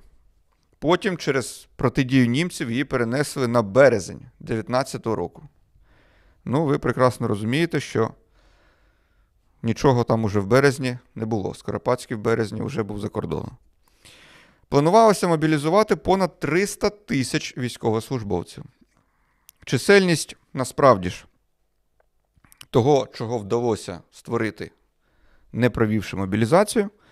Чисельність кадрових частин, бо існувало на папері дуже багато різних частин і з'єднань, але здебільшого це були штаби і управління. Так от, на початок листопада 18 року, перед антигетьманським повстанням, вся ця армія української держави реально це трохи більше 20 тисяч. Трохи більше 20 тисяч військових. Можу конкретно е, вказати документ. Це ДЗДАВО України, фонд 1007, опис 1, справа 27. Там абсолютно точно пораховано вся чисельність, весь склад Збройних сил Української держави. Трошки більше 20 тисяч. Але крім того, були ще офіцерські добровольчі загони. Це поза цією чисельністю. Але ці загони то окрема пісня, знаєте, взагалі. Це, е, це будуть типово білогвардійські збройні формування, е, попри те, що в них траплялись на службі і етнічні українці. Але ось чого було не відняти у Скоропадського це розуміння того, що ворогом України є більшовизм. Але з Совєтською Росією існувало перемир'я. Воно було укладене 12 червня 18 року. Попри це, Скоропадський дедалі активніше підтримував антибільшовицькі формування в Росії. Це й козацькі утворення, на кшталт, Всевелике військо Донське, Кубанська Народна Республіка, Терек, Астрахань. Це, до речі, фото прийому кубанської делегації в Києві. Е, Також він активно підтримував створення нових армій на кшталт Південної та Північної. Південна формувалась е, в районі е, Дон-Вороніщина, Курщина, Північна формувалася в районі аж Псковщини. Він виділяв туди гроші і озброєння, але ці дві армії, Південна і Північна, вони були за своєю ідеологією монархічні, прагнули до відродження російської монархії. Вони були жорстко антибільшовицькі, але російсько-монархічні. І німці теж підтримували їхнє створення для противаги з одного боку більшовикам, а з іншого боку для противаги денікінцям, які білогвардійці, які теж проти більшовиків, однак денікінці за Антанту. І тому німці е, фінансували такі проекти, як створення альтернативних е, збройних е, формувань, альтернативних до проантантівських білогвардійців. Е, Досить багато офіцерів, генералів перетікали зі служби в Україну. е, Зі служби в Україні вони перетікали в ці формування, бо вважали їх більш прийнятними для себе. Ну, можна сказати, що Скоропадському, на жаль, бракувало усвідомлення того, що російський антибільшовицький табір в цілому є так само ворожим щодо України, як і більшовицький. І прихильники його ідеї рівноправної федерації там теж перебували в меншості. Були такі прихильники на Дону, але знову ж таки в меншості. Що ж до земельної реформи, то її проєкт підготували на листопад 1918 року. Якщо коротко, то держава мала викупити надлишкові площі у землевласників і розподілити їх між селянами, але не більше 25 десятин на родину. Що таке 25 десятин? Це приблизно 27, трошечки більше гектарів на одну родину. Причому була окрема умова. Господарства, які мають велике агрокультурне значення, цікаво, хто буде визначати ступінь цього значення. Так от ці господарства дозволялися зберегти площу до 200 десятин. Загалом з цього законопроекту стає очевидним, що ставка в гетьманаті в українській державі Скоропадського вона робилася на те, щоб створити міцний клас середніх і дрібних землевласників, фермерів, які будуть використовувати найману робочу силу. Але, по-перше, втілити в життя цю реформу не встигли, бо зволікали з підготовкою, а в листопаді вже почалось антигетьманське повстання і нереально було щось зробити. По-друге, повернення землі в приватні руки, яке відбувалось при Скоропадському, і продовольчі реквізиції німецьких і австро-угорських військ, відповідно, е, спонукали до повстань сільську бідноту. Бо вона ж уже за революційний 17-18 рік вона встигла себе відчути господарем становища, захопити землю панську, так звану, ну там мається на увазі земля поміщиків, е, церков, імператорської родини теж були землеволодіння, і поділити між собою. Тобто силовий, зах- силове захоплення. Звичайно, тепер їх змушують е, повертати в приватні руки, вони дуже незадоволені. Ну і по-третє, е, це, як то кажуть, інший полюс проблеми. Проект цієї земельної реформи не відповідав інтересам великих землевласників, в руках яких були сотні, тисячі десятин землі. А вони якраз таки раніше підтримували Скоропадського, сподіваючись, що він е, задовольнятиме їхні економічні інтереси. У вересні 1918-го Скоропадський здійснив свій найвідоміший, е, найвідоміший візит. Це був візит Німеччину. Зустріч з главою іншої держави. Буде ще зустріч потім із главою держави Козацького Дону, була зустріч з лідерами Кубані, але це безумовно найвідоміша подія. Він поїхав в Німеччину. А, чому? Ну, звичайно, бо всерйоз переймався проблемою створення Збройних сил і проблемою, до речі, приєднання Криму до України. Але Скоропадському е, дали зрозуміти, що сам імператор Вільгельм II, він ну, не здатен вирішити повністю ці проблеми, бо необхідна санкція начальника Генерального штабу Німеччини Пауля фон Гінденбурга. За роки війни Гінденбург він здобув настільки великий вплив в німецькій імперії, що, е, можна сказати, навіть затьмарював монарха. І Скоропадському, щоб зустрітися з Гінденбургом, з Людендорфом, йому довелося їхати в ставку німецького Верховного головнокомандування, яка розташовувалася в містечку Спа. А це Бельгія. Це окупована німцями територія країни Антанти. І туди їде Скоропадський через Німеччину. Як стверджували сучасники, це остаточно вбило будь-який його ну, там, авторитет перспективи в очах Антанти. Французькі газети затаврували Скоропадського зрадником, німецькою маріонеткою. Але це ще півбіди. Бо це накладало насправді відповідну оптику на сприйняття взагалі української державності, сприйняття її як мертвонародженого, буцімто чисто німецького проєкту. Що далі? Звідси, зокрема, це не єдина причина, але одна з важливих. Це, по-перше, подальша орієнтація Антанти на підтримку Денікіна. Єдинонеділимця. Чому? Бо Денікін декларував, що він зберігає вірність Антанті. Він проти німців.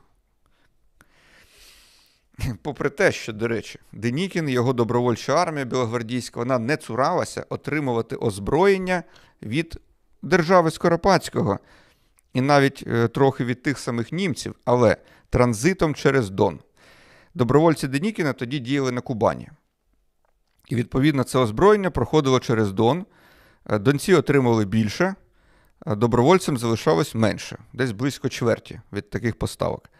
І атаман е, Краснов він казав, що я беру оцю гряз, е, брудну, так, брудну німецьку зброю, омиваю в водах чистого дону і передаю чистою е, денікінцям, які, мовляв, хочуть залишитись такими чистенькими і декларувати, що ми вірні союзницьким зобов'язанням Росії щодо Антанти.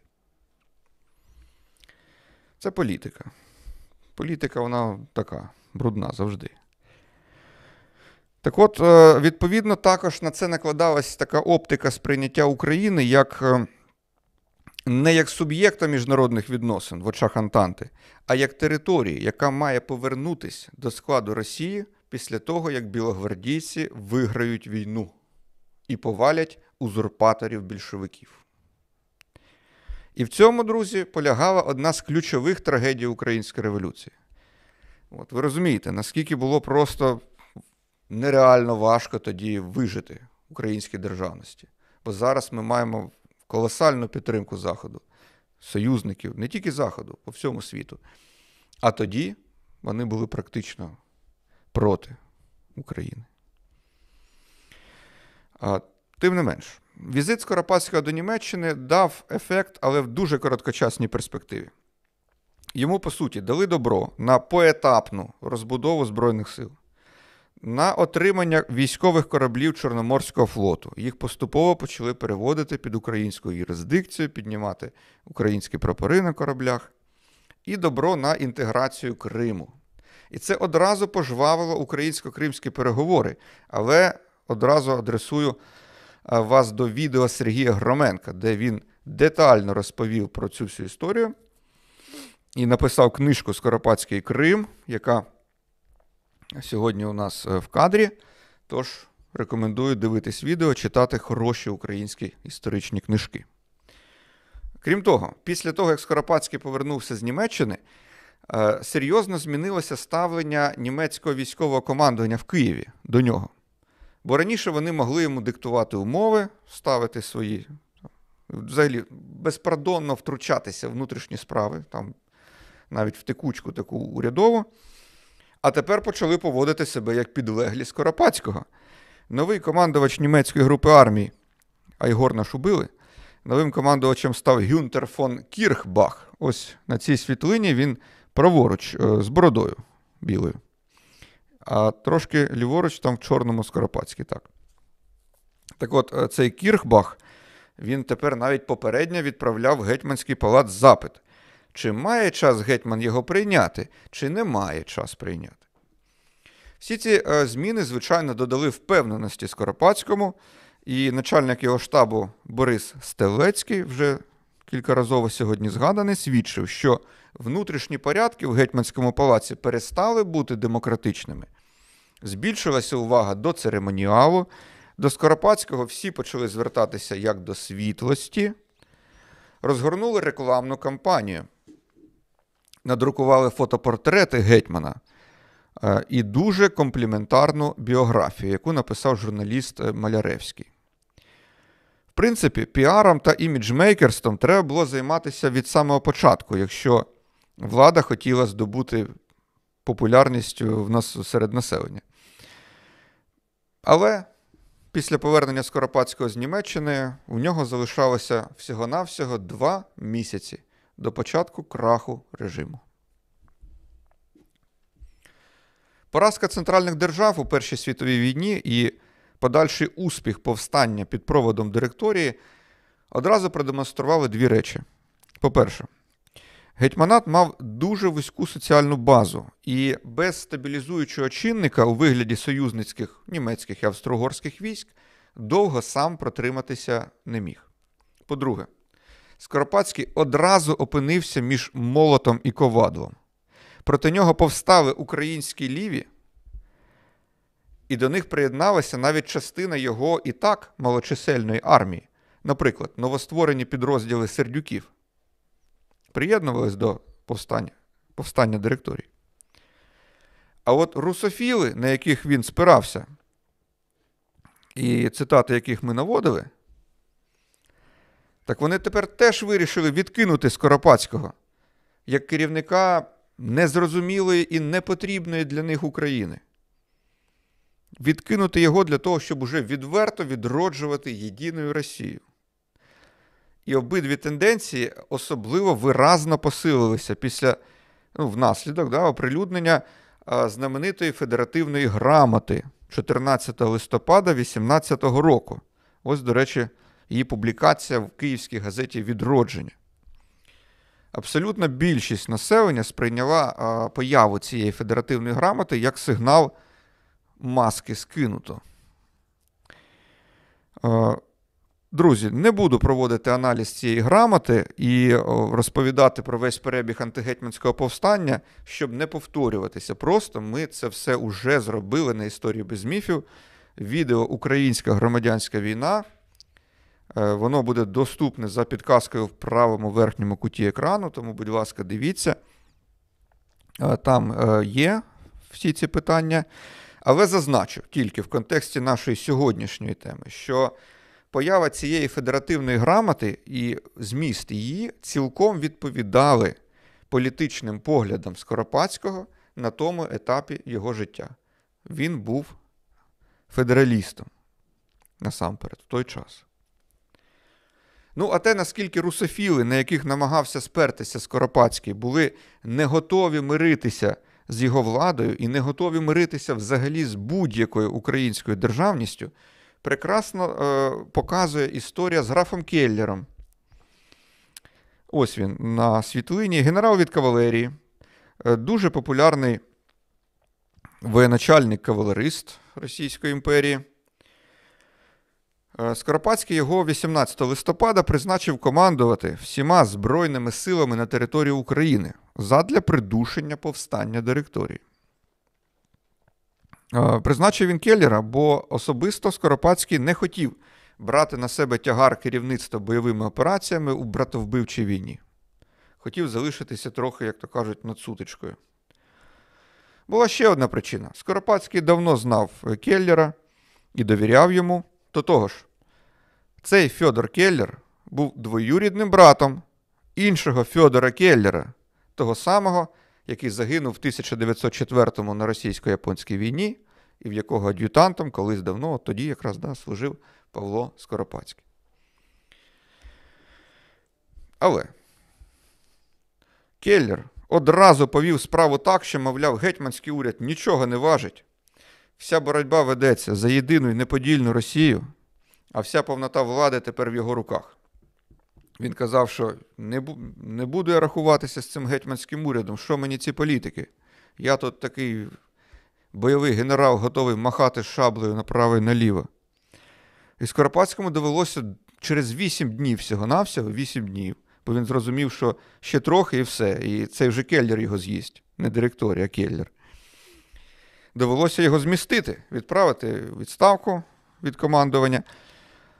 Після того Кельдер з пересердя просто роздовбав Скоропадського на сторінках свого щоденника. Коли я давно запевняв усіх, що Скоропадський просто честолюбець, багато хто мені не вірив, намагався мене переконати, що він пожертвував собою для порятунку Росії та лише прикидається українцем, а мріє про монархію. Насправді ж, Скоропадський говорив монархістам одне, українцям інше і діяв як зрадник, підлабузнюючись до німців, а останнім часом до союзників. Скоропадський не дорожив ні Великоросією, ні Малоросією, ні російським народом, ні государем. Йому була потрібна тільки Україна для утримання свого становища, і він бачив себе вже з українською короною на голові у повній незалежності від Росії, на становищі, як він у хвилину відвертості зізнавався, королівства Саксонії. Для Келлера все закінчилось геть кепсько, бо його розстріляли війська директорії в Києві поблизу пам'ятника Богдану Хмельницькому на Софійській площі. За офіційною версією при спробі втечі з-під арешту. А Скоропадський вивіз е, родину за кордон, 14 грудня зрікся влади і виїхав з України в німецькому ешелоні з документами на ім'я Фрідріх Август Благау. Справжній власник цього імені це був ельзацький слюсар, мушкетер ландверного полку Німеччини. Але він уже загинув на фронті. Більше в Україну Скоропадський не повертався. Підсумовуючи період гетьманату для балансу думок, наведу слова ідеолога українського інтегрального націоналізму Дмитра Донцова, який при Скоропадському мав посаду директора Української телеграфічної агенції, від якої, до речі, виводить свою історію наш Укрінформ. От здавалося б, от хто вже мав би каменя на камені не залишити від гетьмана Малороса і його уряду? Але навпаки, для Донцова Скоропадський набагато кращий правитель, ніж Ліві із Української Центральної Ради або з директорії. Бо в Скоропадському Донцов убачав нашого Бонапарта, який диктаторськими методами міг вивести Україну з кризи. А звинувачення на адресу Скоропадського він дуже просто відкидав. Що гетьман був царським генералом і перед 1917 роком не брав участі в національно-українській Русі? Це саме можна було б закинути і генералам директорії. Що гетьман проголосив федерацію з Росією, в устах соціалістів це не був аргумент, бо самі вони були федералісти. Карательні загони по деяких селах. Що були ці загони, порівнюючи до большевицького нищення нашого селянства? Що гетьмана підтримували німці? Так, аж до повстання проти нього. Але ж німці підтримували і Центральну Раду. Їх і запросила на Україну Центральна Рада, не гетьман. Справжня ж причина ворожості демократів соціалістів до режиму 29 квітня була та, що гетьман був чужого, ними зненавидженого середовища, що був пан. Виїхавши з України, Скоропадський дуже нетривалий час жив в Німеччині, потім майже два роки в Швейцарії. А потім, за сприяння Грьонера, колишнього начальника штабу німецьких військ в Україні, з яким у нього склалися хороші стосунки, він е, повернувся знову в Німеччину і в 1921 році купили будинок за кошти від продажу коштовностей дружини. Будинок в берлінському передмісті Ванзе на Альзенштрассе 17. З 1926 року Ваймарська республіка, тодішня в Німеччині, призначила Скоропадському почесну пенсію, яку він використовував не лише для задоволення потреб е, власної родини, але й для фінансування гетьманського руху. Причому пенсію він продовжував отримувати і при нацистському режимі після 33-го. Але за спогадами доньки Олени от Скоропадської заможно вони не жили. Е, Бо від тих багатств, які мали до революції, не залишилося і сліду. На початковому етапі еміграції Скоропадський все ще залишався прихильником ідеї рівноправної Всеросійської Федерації. Доказ лист Миколі Могилянському, про якого ми сьогодні згадували. Цей лист написано 17 жовтня 1919 року. Для контексту е, скажу, що це якраз момент найвищих успіхів білогвардійців в їхньому поход, поході на Москву.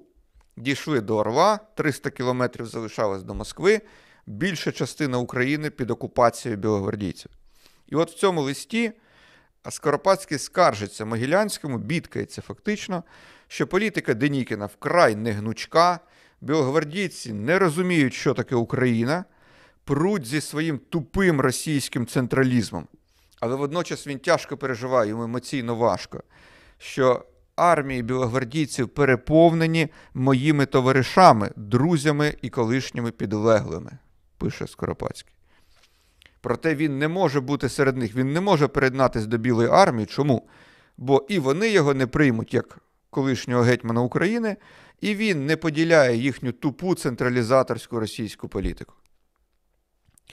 Там же в листі він пов- повторює, що Україна має стати рівноправним членом Всеросійської Федерації. Але тепер уже виступає проти установчих зборів. Йому ця ідея не подобається. Він вважає, що вони не здатні принести справжній лад, і треба встановити конституційну монархію, а землю передати селянам за викуп. Проте розчарування в співпраці з російськими колами швидко посилюється. Білий рух дуже скоро зазнає приголомшливої поразки. І Скоропадський сприймає це як доказ, доказ абсолютної помилковості і безглуздості політики русофілів щодо України. І стає дедалі переконанішим самостійником. Вже 1920 року Скоропадський подає в Лігу націй меморандум про прийняття України до складу Ліги націй. Символічний акт, але діячі УНР різко його засудили за це, бо побачили, знову замаячив дуже небезпечний політичний конкурент і намагались його максимально ізолювати та дискредитувати. І от березень 21-го року Скоропадський пише ще один лист Могилянському, і ми подамо зараз цитату для того, щоб побачити контраст і трохи контексту. контексту. Березень 21-го це білогвардійці розгромлені, Врангеля вигнали з Криму, він уже все інтернований. Армія УНР інтернована теж в Польщі, Румунії, Чехословаччині, і переважно частина України тепер уже під більшовиками. Ось що він пише. Я стою за самостійну Україну, тому що тільки ясно й однозначно поставлене національне гасло може врятувати Україну від більшовицького ярма. Крім того, абсолютно втративши віру у прагнення Росії всіх таборів до чесного вирішення українського питання, я вважаю, що тільки стоячи на самостійному шляху, Україна та Великоросія зможуть встановити щирі братерські взаємовідносини. І от цю позицію, озвучену в листі до Могилянського в березні 21-го, Скоропадський фактично зберігає до кінця свого життя. Він продовжує наївно, наївно вважати росіян братерським народом. В зубах уже нав'язана ця теза, так? Але він так вважає. Проте рішуче стає на позиції самостійництва. Знову ж таки, для прикладу, минає 11, 11 років, так, і в листі до Карла Густава Еміля Маннергейма, майбутнього лідера Фінляндії, 3 січня 1932 року е, Скоропадський говорить. Причому пише він лист Маннергейму, якою мовою? Російською. Бо е, колись давно за імперії Скоропадський і Маннергейм разом служили в кавалергардському полку. Ось що він пише Маннергейму. Великі групи українців вважають мене своїм гетьманом і продовжують інтенсивну боротьбу проти поневолювачів України. Наше гасло самостійна гетьманська Україна. У Великоросії ми вбачаємо братський народ, але рішуче хочемо бути цілком господарями у своїй хаті. Стосовно Польщі, ми не виявляємо ворожості, оскільки Польща не ставить за мету загарбницькі імперіалістичні плани щодо України. Щоправда, контакти з білоемігрантами Скоропадський намагався підтримувати до кінця життя, оскільки вважав, що найголовніша мета це повалити більшовицький режим, визволити Україну. Для цього треба шукати союзників, тому час вимагає шукати партнерів будь-де. Ну і чисто по-людськи він підтримував деякі особисті контакти, які тривали ще з дореволюційних часів. Наприклад, в 1938 році він писав Петру Боярському, це голова об'єднання російських громадських організацій в Загребі, тоді Югославія, а нині Хорватія. Так от він пише Боярському, що тільки національна ідея може оздоровити народ, врятувати від більшовизму та спричинених ним потрясінь. Три роки е, до того, в 35-му, відомий соратник Скоропадського Сергій Шемет теж писав Боярському, що гетьманський рух це український національний рух, монархічний рух. Але він не ворожий щодо національної Росії. Національної підкреслюю, не більшовицька, а саме національна. І що головною умовою успішного розвитку України та Росії є взаємно братерське співжиття, пише Сергій Шемет. Але далеко не всі повірили в щирість таких змін у світогляді Скоропадського. Наприклад, е, Василь Зеньківський, вбивчу цитату якого ми сьогодні наводили, а він на початку 30-х е, вважав, що гетьман перетворився на звичайного політичного авантюриста, який просто йде за своїм оточенням і грає ту роль, яку оточення для нього підготувало. Найважчий поріг для нього, як справжнього військового, був у розриві зі старим ладом із присягою. Але це сталося без його волі, це захопило усіх. У Дон Кіхоти Скоропадський не годився, і він занурився в авантюру української самостійності, в якій перебуває все ж таки напівщиро і дотепер. Таким українцем, яким його хочуть та хотіли бачити захисники української монархії, він не був і не може бути, залишаючись скрізь і завжди русським чоловіком. Але давайте залишимо ці слова на совісті самого Зеньківського. Ну, по-перше, він був досить упередженим або дуже упередженим, бо ну, навіть догматиком, так, як ми вже знаємо. Упередженим стосовно України. По-друге, він е, дуже рідко бачився зі Скоропадським в еміграції і не міг бути абсолютно в курсі, так, в контексті всіх тих змін, які відбувалися в його свідомості. Е, тому говорити про те, що так йому здалося. Так? Він, він побачив Скоропадського, трохи з ним поговорив, і в нього склалося таке враження. Наскільки воно відповідало реальності, ну, залишимо знову ж таки на совісті Зіньківського. Тільки в еміграції гетьманський рух е, повністю перейшов на позиції українського монархізму на основі ідей В'ячеслава Липинського. Це був колишній посол Української держави в Австро-Угорщині в 1918 році. Е, Докладно про всі перипетії міжвоєнної діяльності Скоропадського в еміграційному періоді про гетьманський рух рекомендую дивитися у відео Скоропадський та світова політика, де розповідає Володимир Потульницький, видатний фахівець, який багато дуже років досліджував цю тему. Здавалося, після антигетьманського повстання, зречення від влади, політичні перспективи, перспективи Скоропадського накрилися мідним тазом. Повністю. Але раптово, на початку 20-х років, його популярність почала зростати. Чому? Вона зростає навіть в середовищі військових армій УНР, які зовсім нещодавно проти нього воювали і його повалили. Бо вони розчаровуються в головному отамані Петлюрі, вважають, що Петлюра неспроможний побудувати міцну державу і перемогти більшовиків. А на цьому контрасті професійний військовий Скоропадський, який тяжіє до консерватизму, диктатури, монархізму, він здавався їм перспективнішим. Як констатував український діяч Михайло Тимофіїв, який перейшов на позиції гетьманства, він казав: ми надумалися до гетьманства після того, як його самі розвалили. І в 1920 році у Відні було створено Український союз хліборобів-державників, скорочено УСХД. Причому це, так, як то кажуть, центральне управління, а мережа гетьманських організацій стрімко шириться по всьому світу. Вони, ці організації, як гриби після дощу, з'являються. Німеччина, Франція, Велика Британія, Польща, Болгарія, Чехословаччина, Румунія, США, Канада і навіть Маньчжурія в Маньчжоу-Го під японською окупацією. Це вже в 30-х. Яку мету декларує гетьманський рух? Це встановлення міцної незалежної української держави зі спадковою монархією. В'ячеслав Липинський вважав, що тільки спадкова влада забезпечить в Україні стабільність.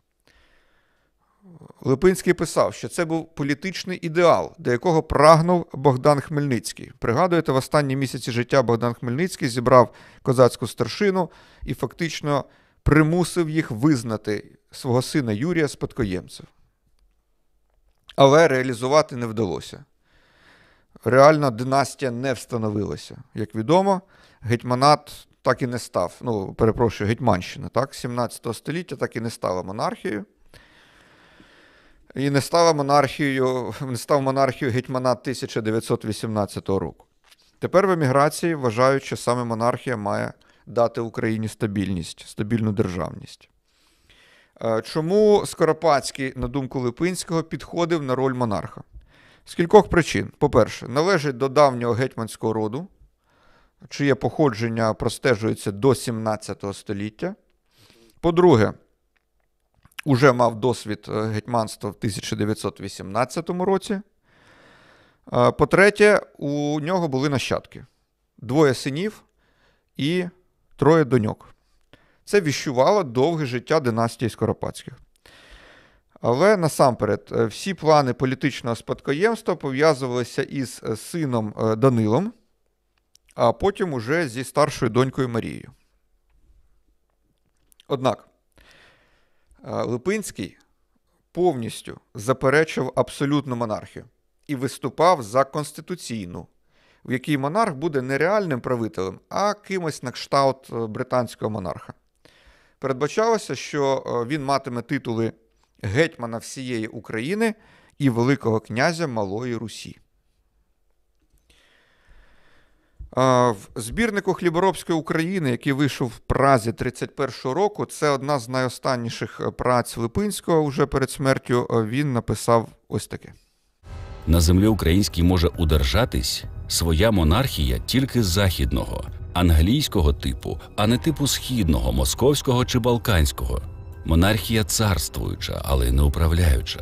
Монархія ублагороднююча українських отаманів, а не монархія, сама даюча приклад отаманства. Монархія приклад джентльменства, а не монархія всякого джентльменства заперечення.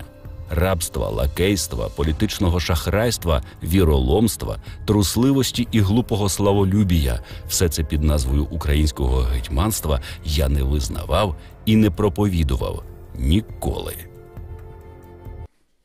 Ну і тут протиріччя. Скоропадський мав власні політичні амбіції, власне бачення, і йому не подобалась така символічна роль, яку готував Липинський для нього.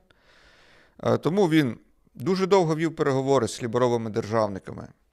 Тільки через два роки підписав відповідні зобов'язання і вступив в УСХД.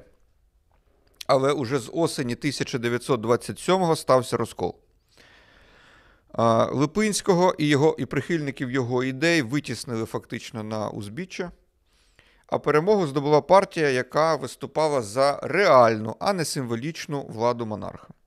Скоропадський вважав, що на етапі боротьби, на етапі відновлення незалежності і війни за її утримання, якщо така буде відбуватись, необхідна диктаторська влада монарха.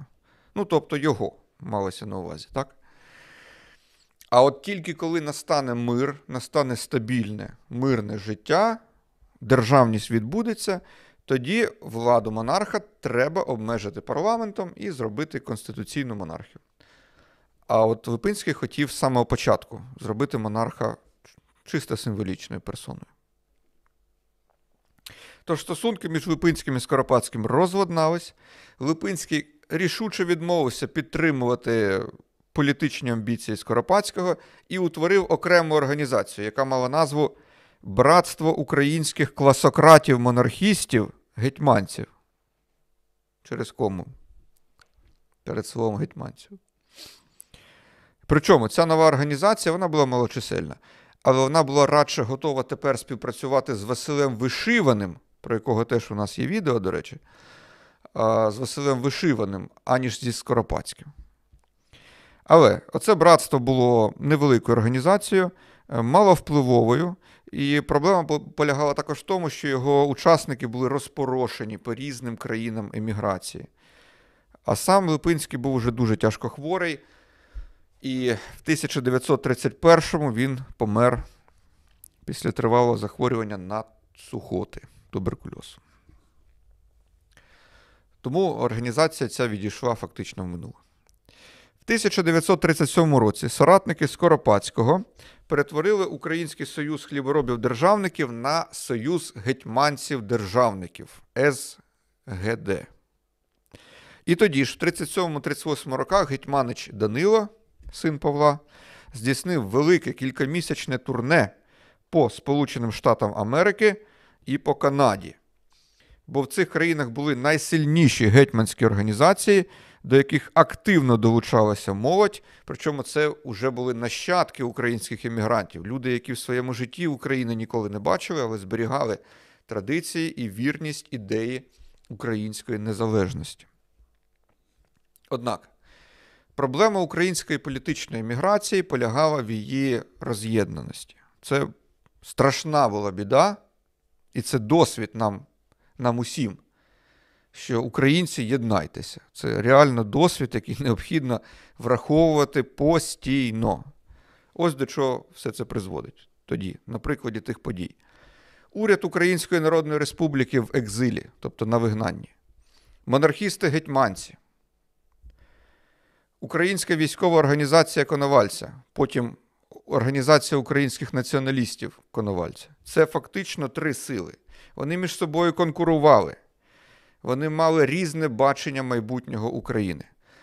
Їх об'єднувало, ну, хіба що ідея, що Україна має відновити реальну незалежність, а головні вороги на даний момент це поневолювачі. Головний поневолювач тоді хто був? Більшовики. Значить, вони головний ворог.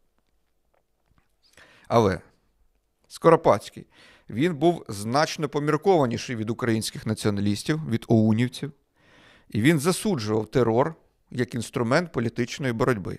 А як ми всі добре знаємо, оунівці вдавалися до терору е, проти е, поляків, наприклад, представників польської адміністрації.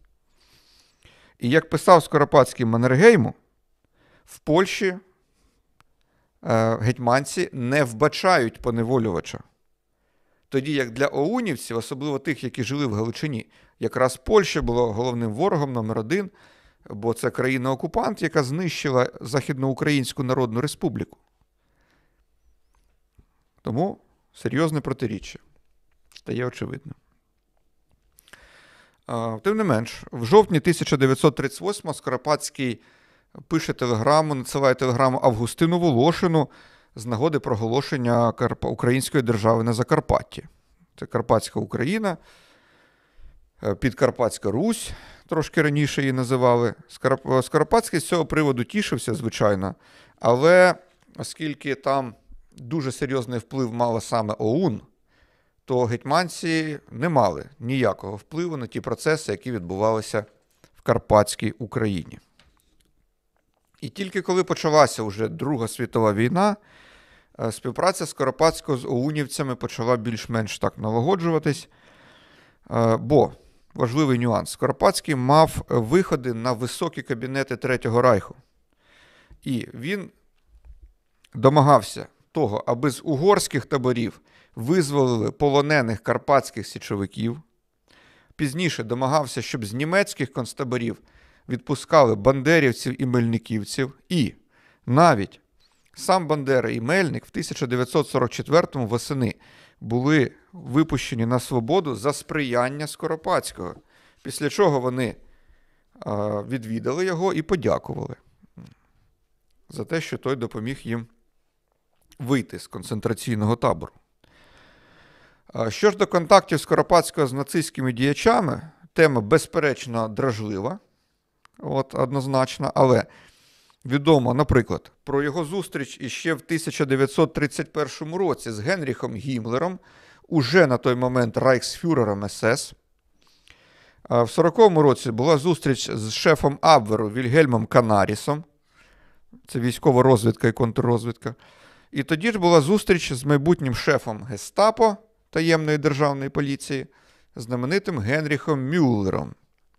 Крім того, були контакти з представниками Міністерства закордонних справ, е, контакти із офіцерами і генералами Генерального штабу. Жоден інший лідер українського руху не мав таких широких виходів на верхи Третього Райху. Е, Очевидно, друзі, це все наслідки е, довготривалих зв'язків, зв'язків Скоропадського з німецькими військовими колами, які е, почалися в 1918 році. Саме завдяки цим контактам е, він і був, як то кажуть, на слуху, про нього знали в Берліні і виявляли інтерес е, до його руху гетьманського. Проте, стосунки з впливовими нацистськими діячами загалом не склалися у Скоропадського.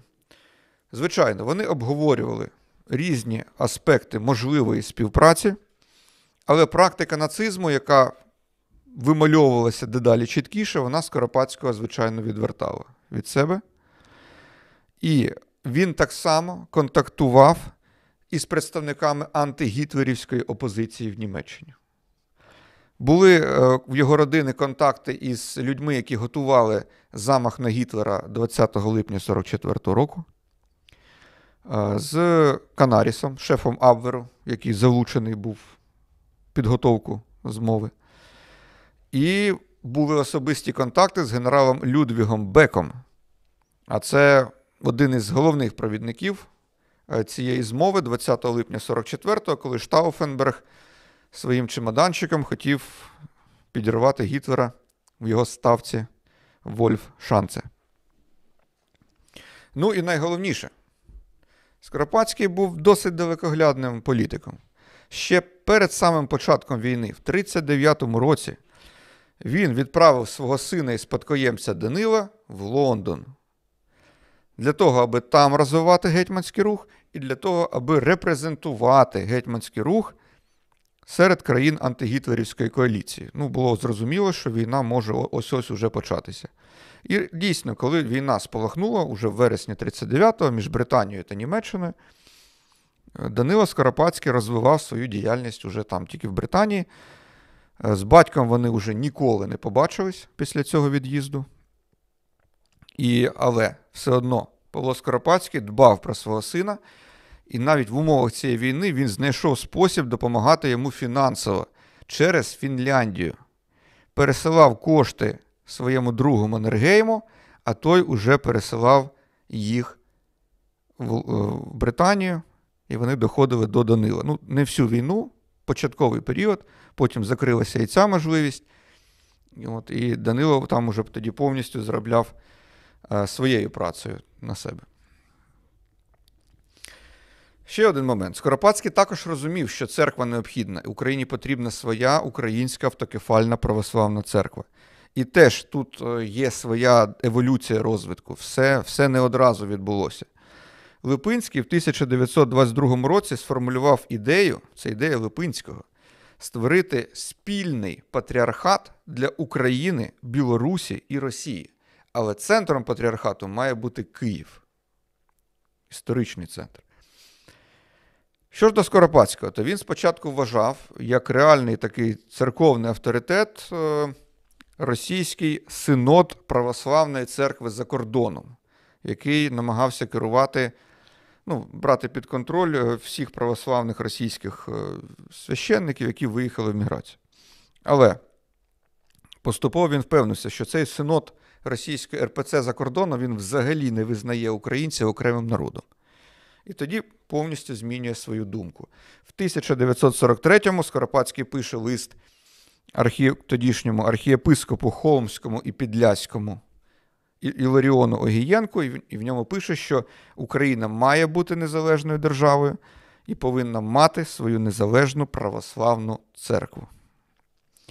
Коли на початку 1945 року совєтські війська почали наближатися до Берліна, Скоропадському довелося залишити будинок у Ванзе і вирушити на захід в розрахунку потрапити в британську або американську зону окупації Німеччини. Але туди він не доїхав 16 квітня 1945 року на залізничному вокзалі Платлінг неподалік Мюнхена потрапив під наліт американської авіації і був тяжко поранений і травмований. Від цих травм через 10 днів, 26 квітня 1945 року, Павло Скоропадський помер лікарні монастиря Меттен. Могила Павла Скоропадського і кількох членів його родини знаходиться в місті Оберсдорф. Це Баварія, це крайній південь Німеччини, неподалік від австрійського кордону. Наступним лідером українського монархічного руху став гетьманич Данило Скоропадський. Це буде останній представник роду Скоропадських за чоловічою лінією. До речі, більше про нащадків нашого останнього гетьмана можна дізнатися з відео про Олену Скоропадську, останню доньку. Е, Олена Павлівна От Скоропадська дожила до 2014 року і зробила дуже багато для досліджень і популяризації знань про весь рід Скоропадських. А тепер, шановні друзі, ваші запитання з чату.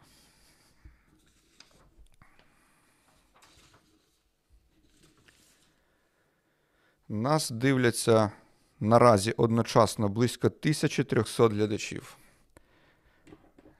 Дякую за вашу активність, друзі, і за вашу любов до історії України і цілого світу.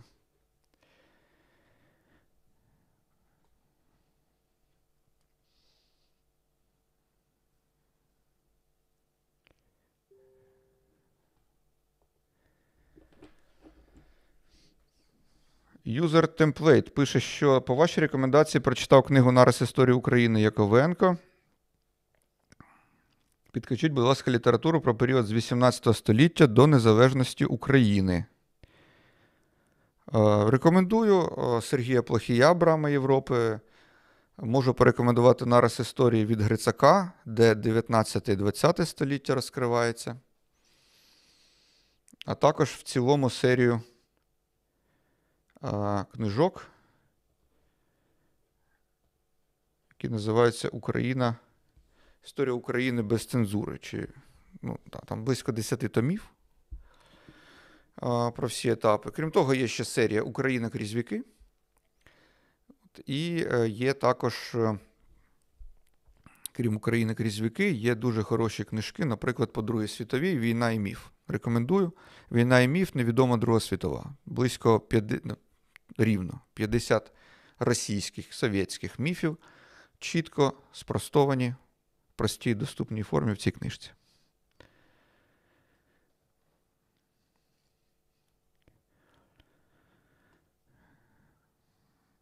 Віктор Михайлов, як пояснити дитині 5-5 років з точки зору історії, нікого не ображаючи, чому в нас багато людей говорять російською мовою? Це наслідок того, що Україна довгий час перебувала під контролем Російської імперії, якщо так просто. Під Російською імперією будемо мати на увазі як Російську імперію, так і Московське царство, так і Совєтський Союз. А при незалежності довгий час зберігався певний вплив Російської Федерації, як теж певної форми Російської імперії, яка все розвалюється, розвалюється і ще не дорозвалилася, так? але колись таки розвалиться. От. А зараз ми нарешті активно позбуваємося цього впливу. Лі Тайфан або Лі Тайфун пропонує тему про Юстиніана І і полководця Велізарія. Так. Так, традиційно, друзі, бачу дуже багато пропозицій. Відео. Дуже дякую вам за ці пропозиції. Ми з них завжди відбираємо щось е, гарне, але всі пропозиції прекрасні. Марина Галась, яке ваше ставлення до російського історика Тамари Ейдельман? Друзі, у мене ставлення до російських істориків немає ніякого. Я до них ніяк не ставлюся, їх не дивлюся, тим більше на Ютубі. Друзі, ще раз нагадую: не дивіться нічого російськомовного. Все, що створено російською мовою, так чи інакше, буде капати кудись в бюджет Росії, росіянам, і з цього буде фінансуватися війна проти України, буде фінансуватися вбивство українців. Дивіться українськомовне, дивіться англійськомовне, французьке, німецьке, але.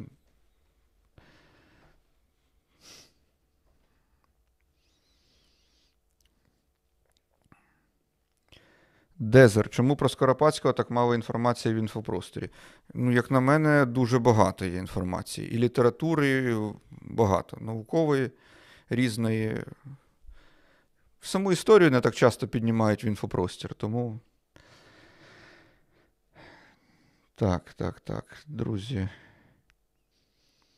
Містер Волтер. З його зв'язками у Райху він міг домовитись про свою евакуацію. Ну, евакуацію з Німеччини він особливо цього не планував. Він планував переїхати якомога далі на захід, щоб не потрапити під е, совєтську окупацію, звичайно, врятувати життя своєї і своєї родини. Це було найголовніше. Микита, чи відомо щось про сучасних нащадків Скоропадського? Е, рекомендую ще раз відео про Олену от Скоропадську. Чоловіча лінія обірвала зі смертю Данила в 57-му році, жіноча фактично зі смертю Олени у 2014-му. Нащадки Олени це ну, іноземні громадяни, громадянки, так. Вони ну, дуже мало, скажімо так, наразі контактують з Україною, якщо контактують. Фактично вони асимілювалися з Швейцарією, там, з країнами Європи.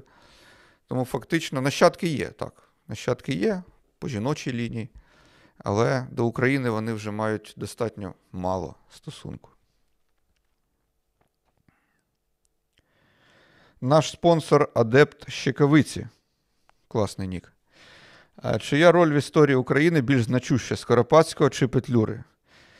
Ну, я б хотів би мати такий, знаєте, не знаю, градусник, щоб виміряти, у кого більша роль в історії, але це неможливо сказати, в кого вона дійсно більша. Обидва зіграли значну роль, так? Погодьтеся, тому що обидва залишили серйозний слід в історії, і досвід обох і їхню спадщину треба ретельно вивчати. Е, Скоропадський мав більше часу. Більше часу на свою діяльність в еміграції, але Петлюра е, мав більше часу в Україні, знову ж таки, в політиці. Тому це теж треба враховувати.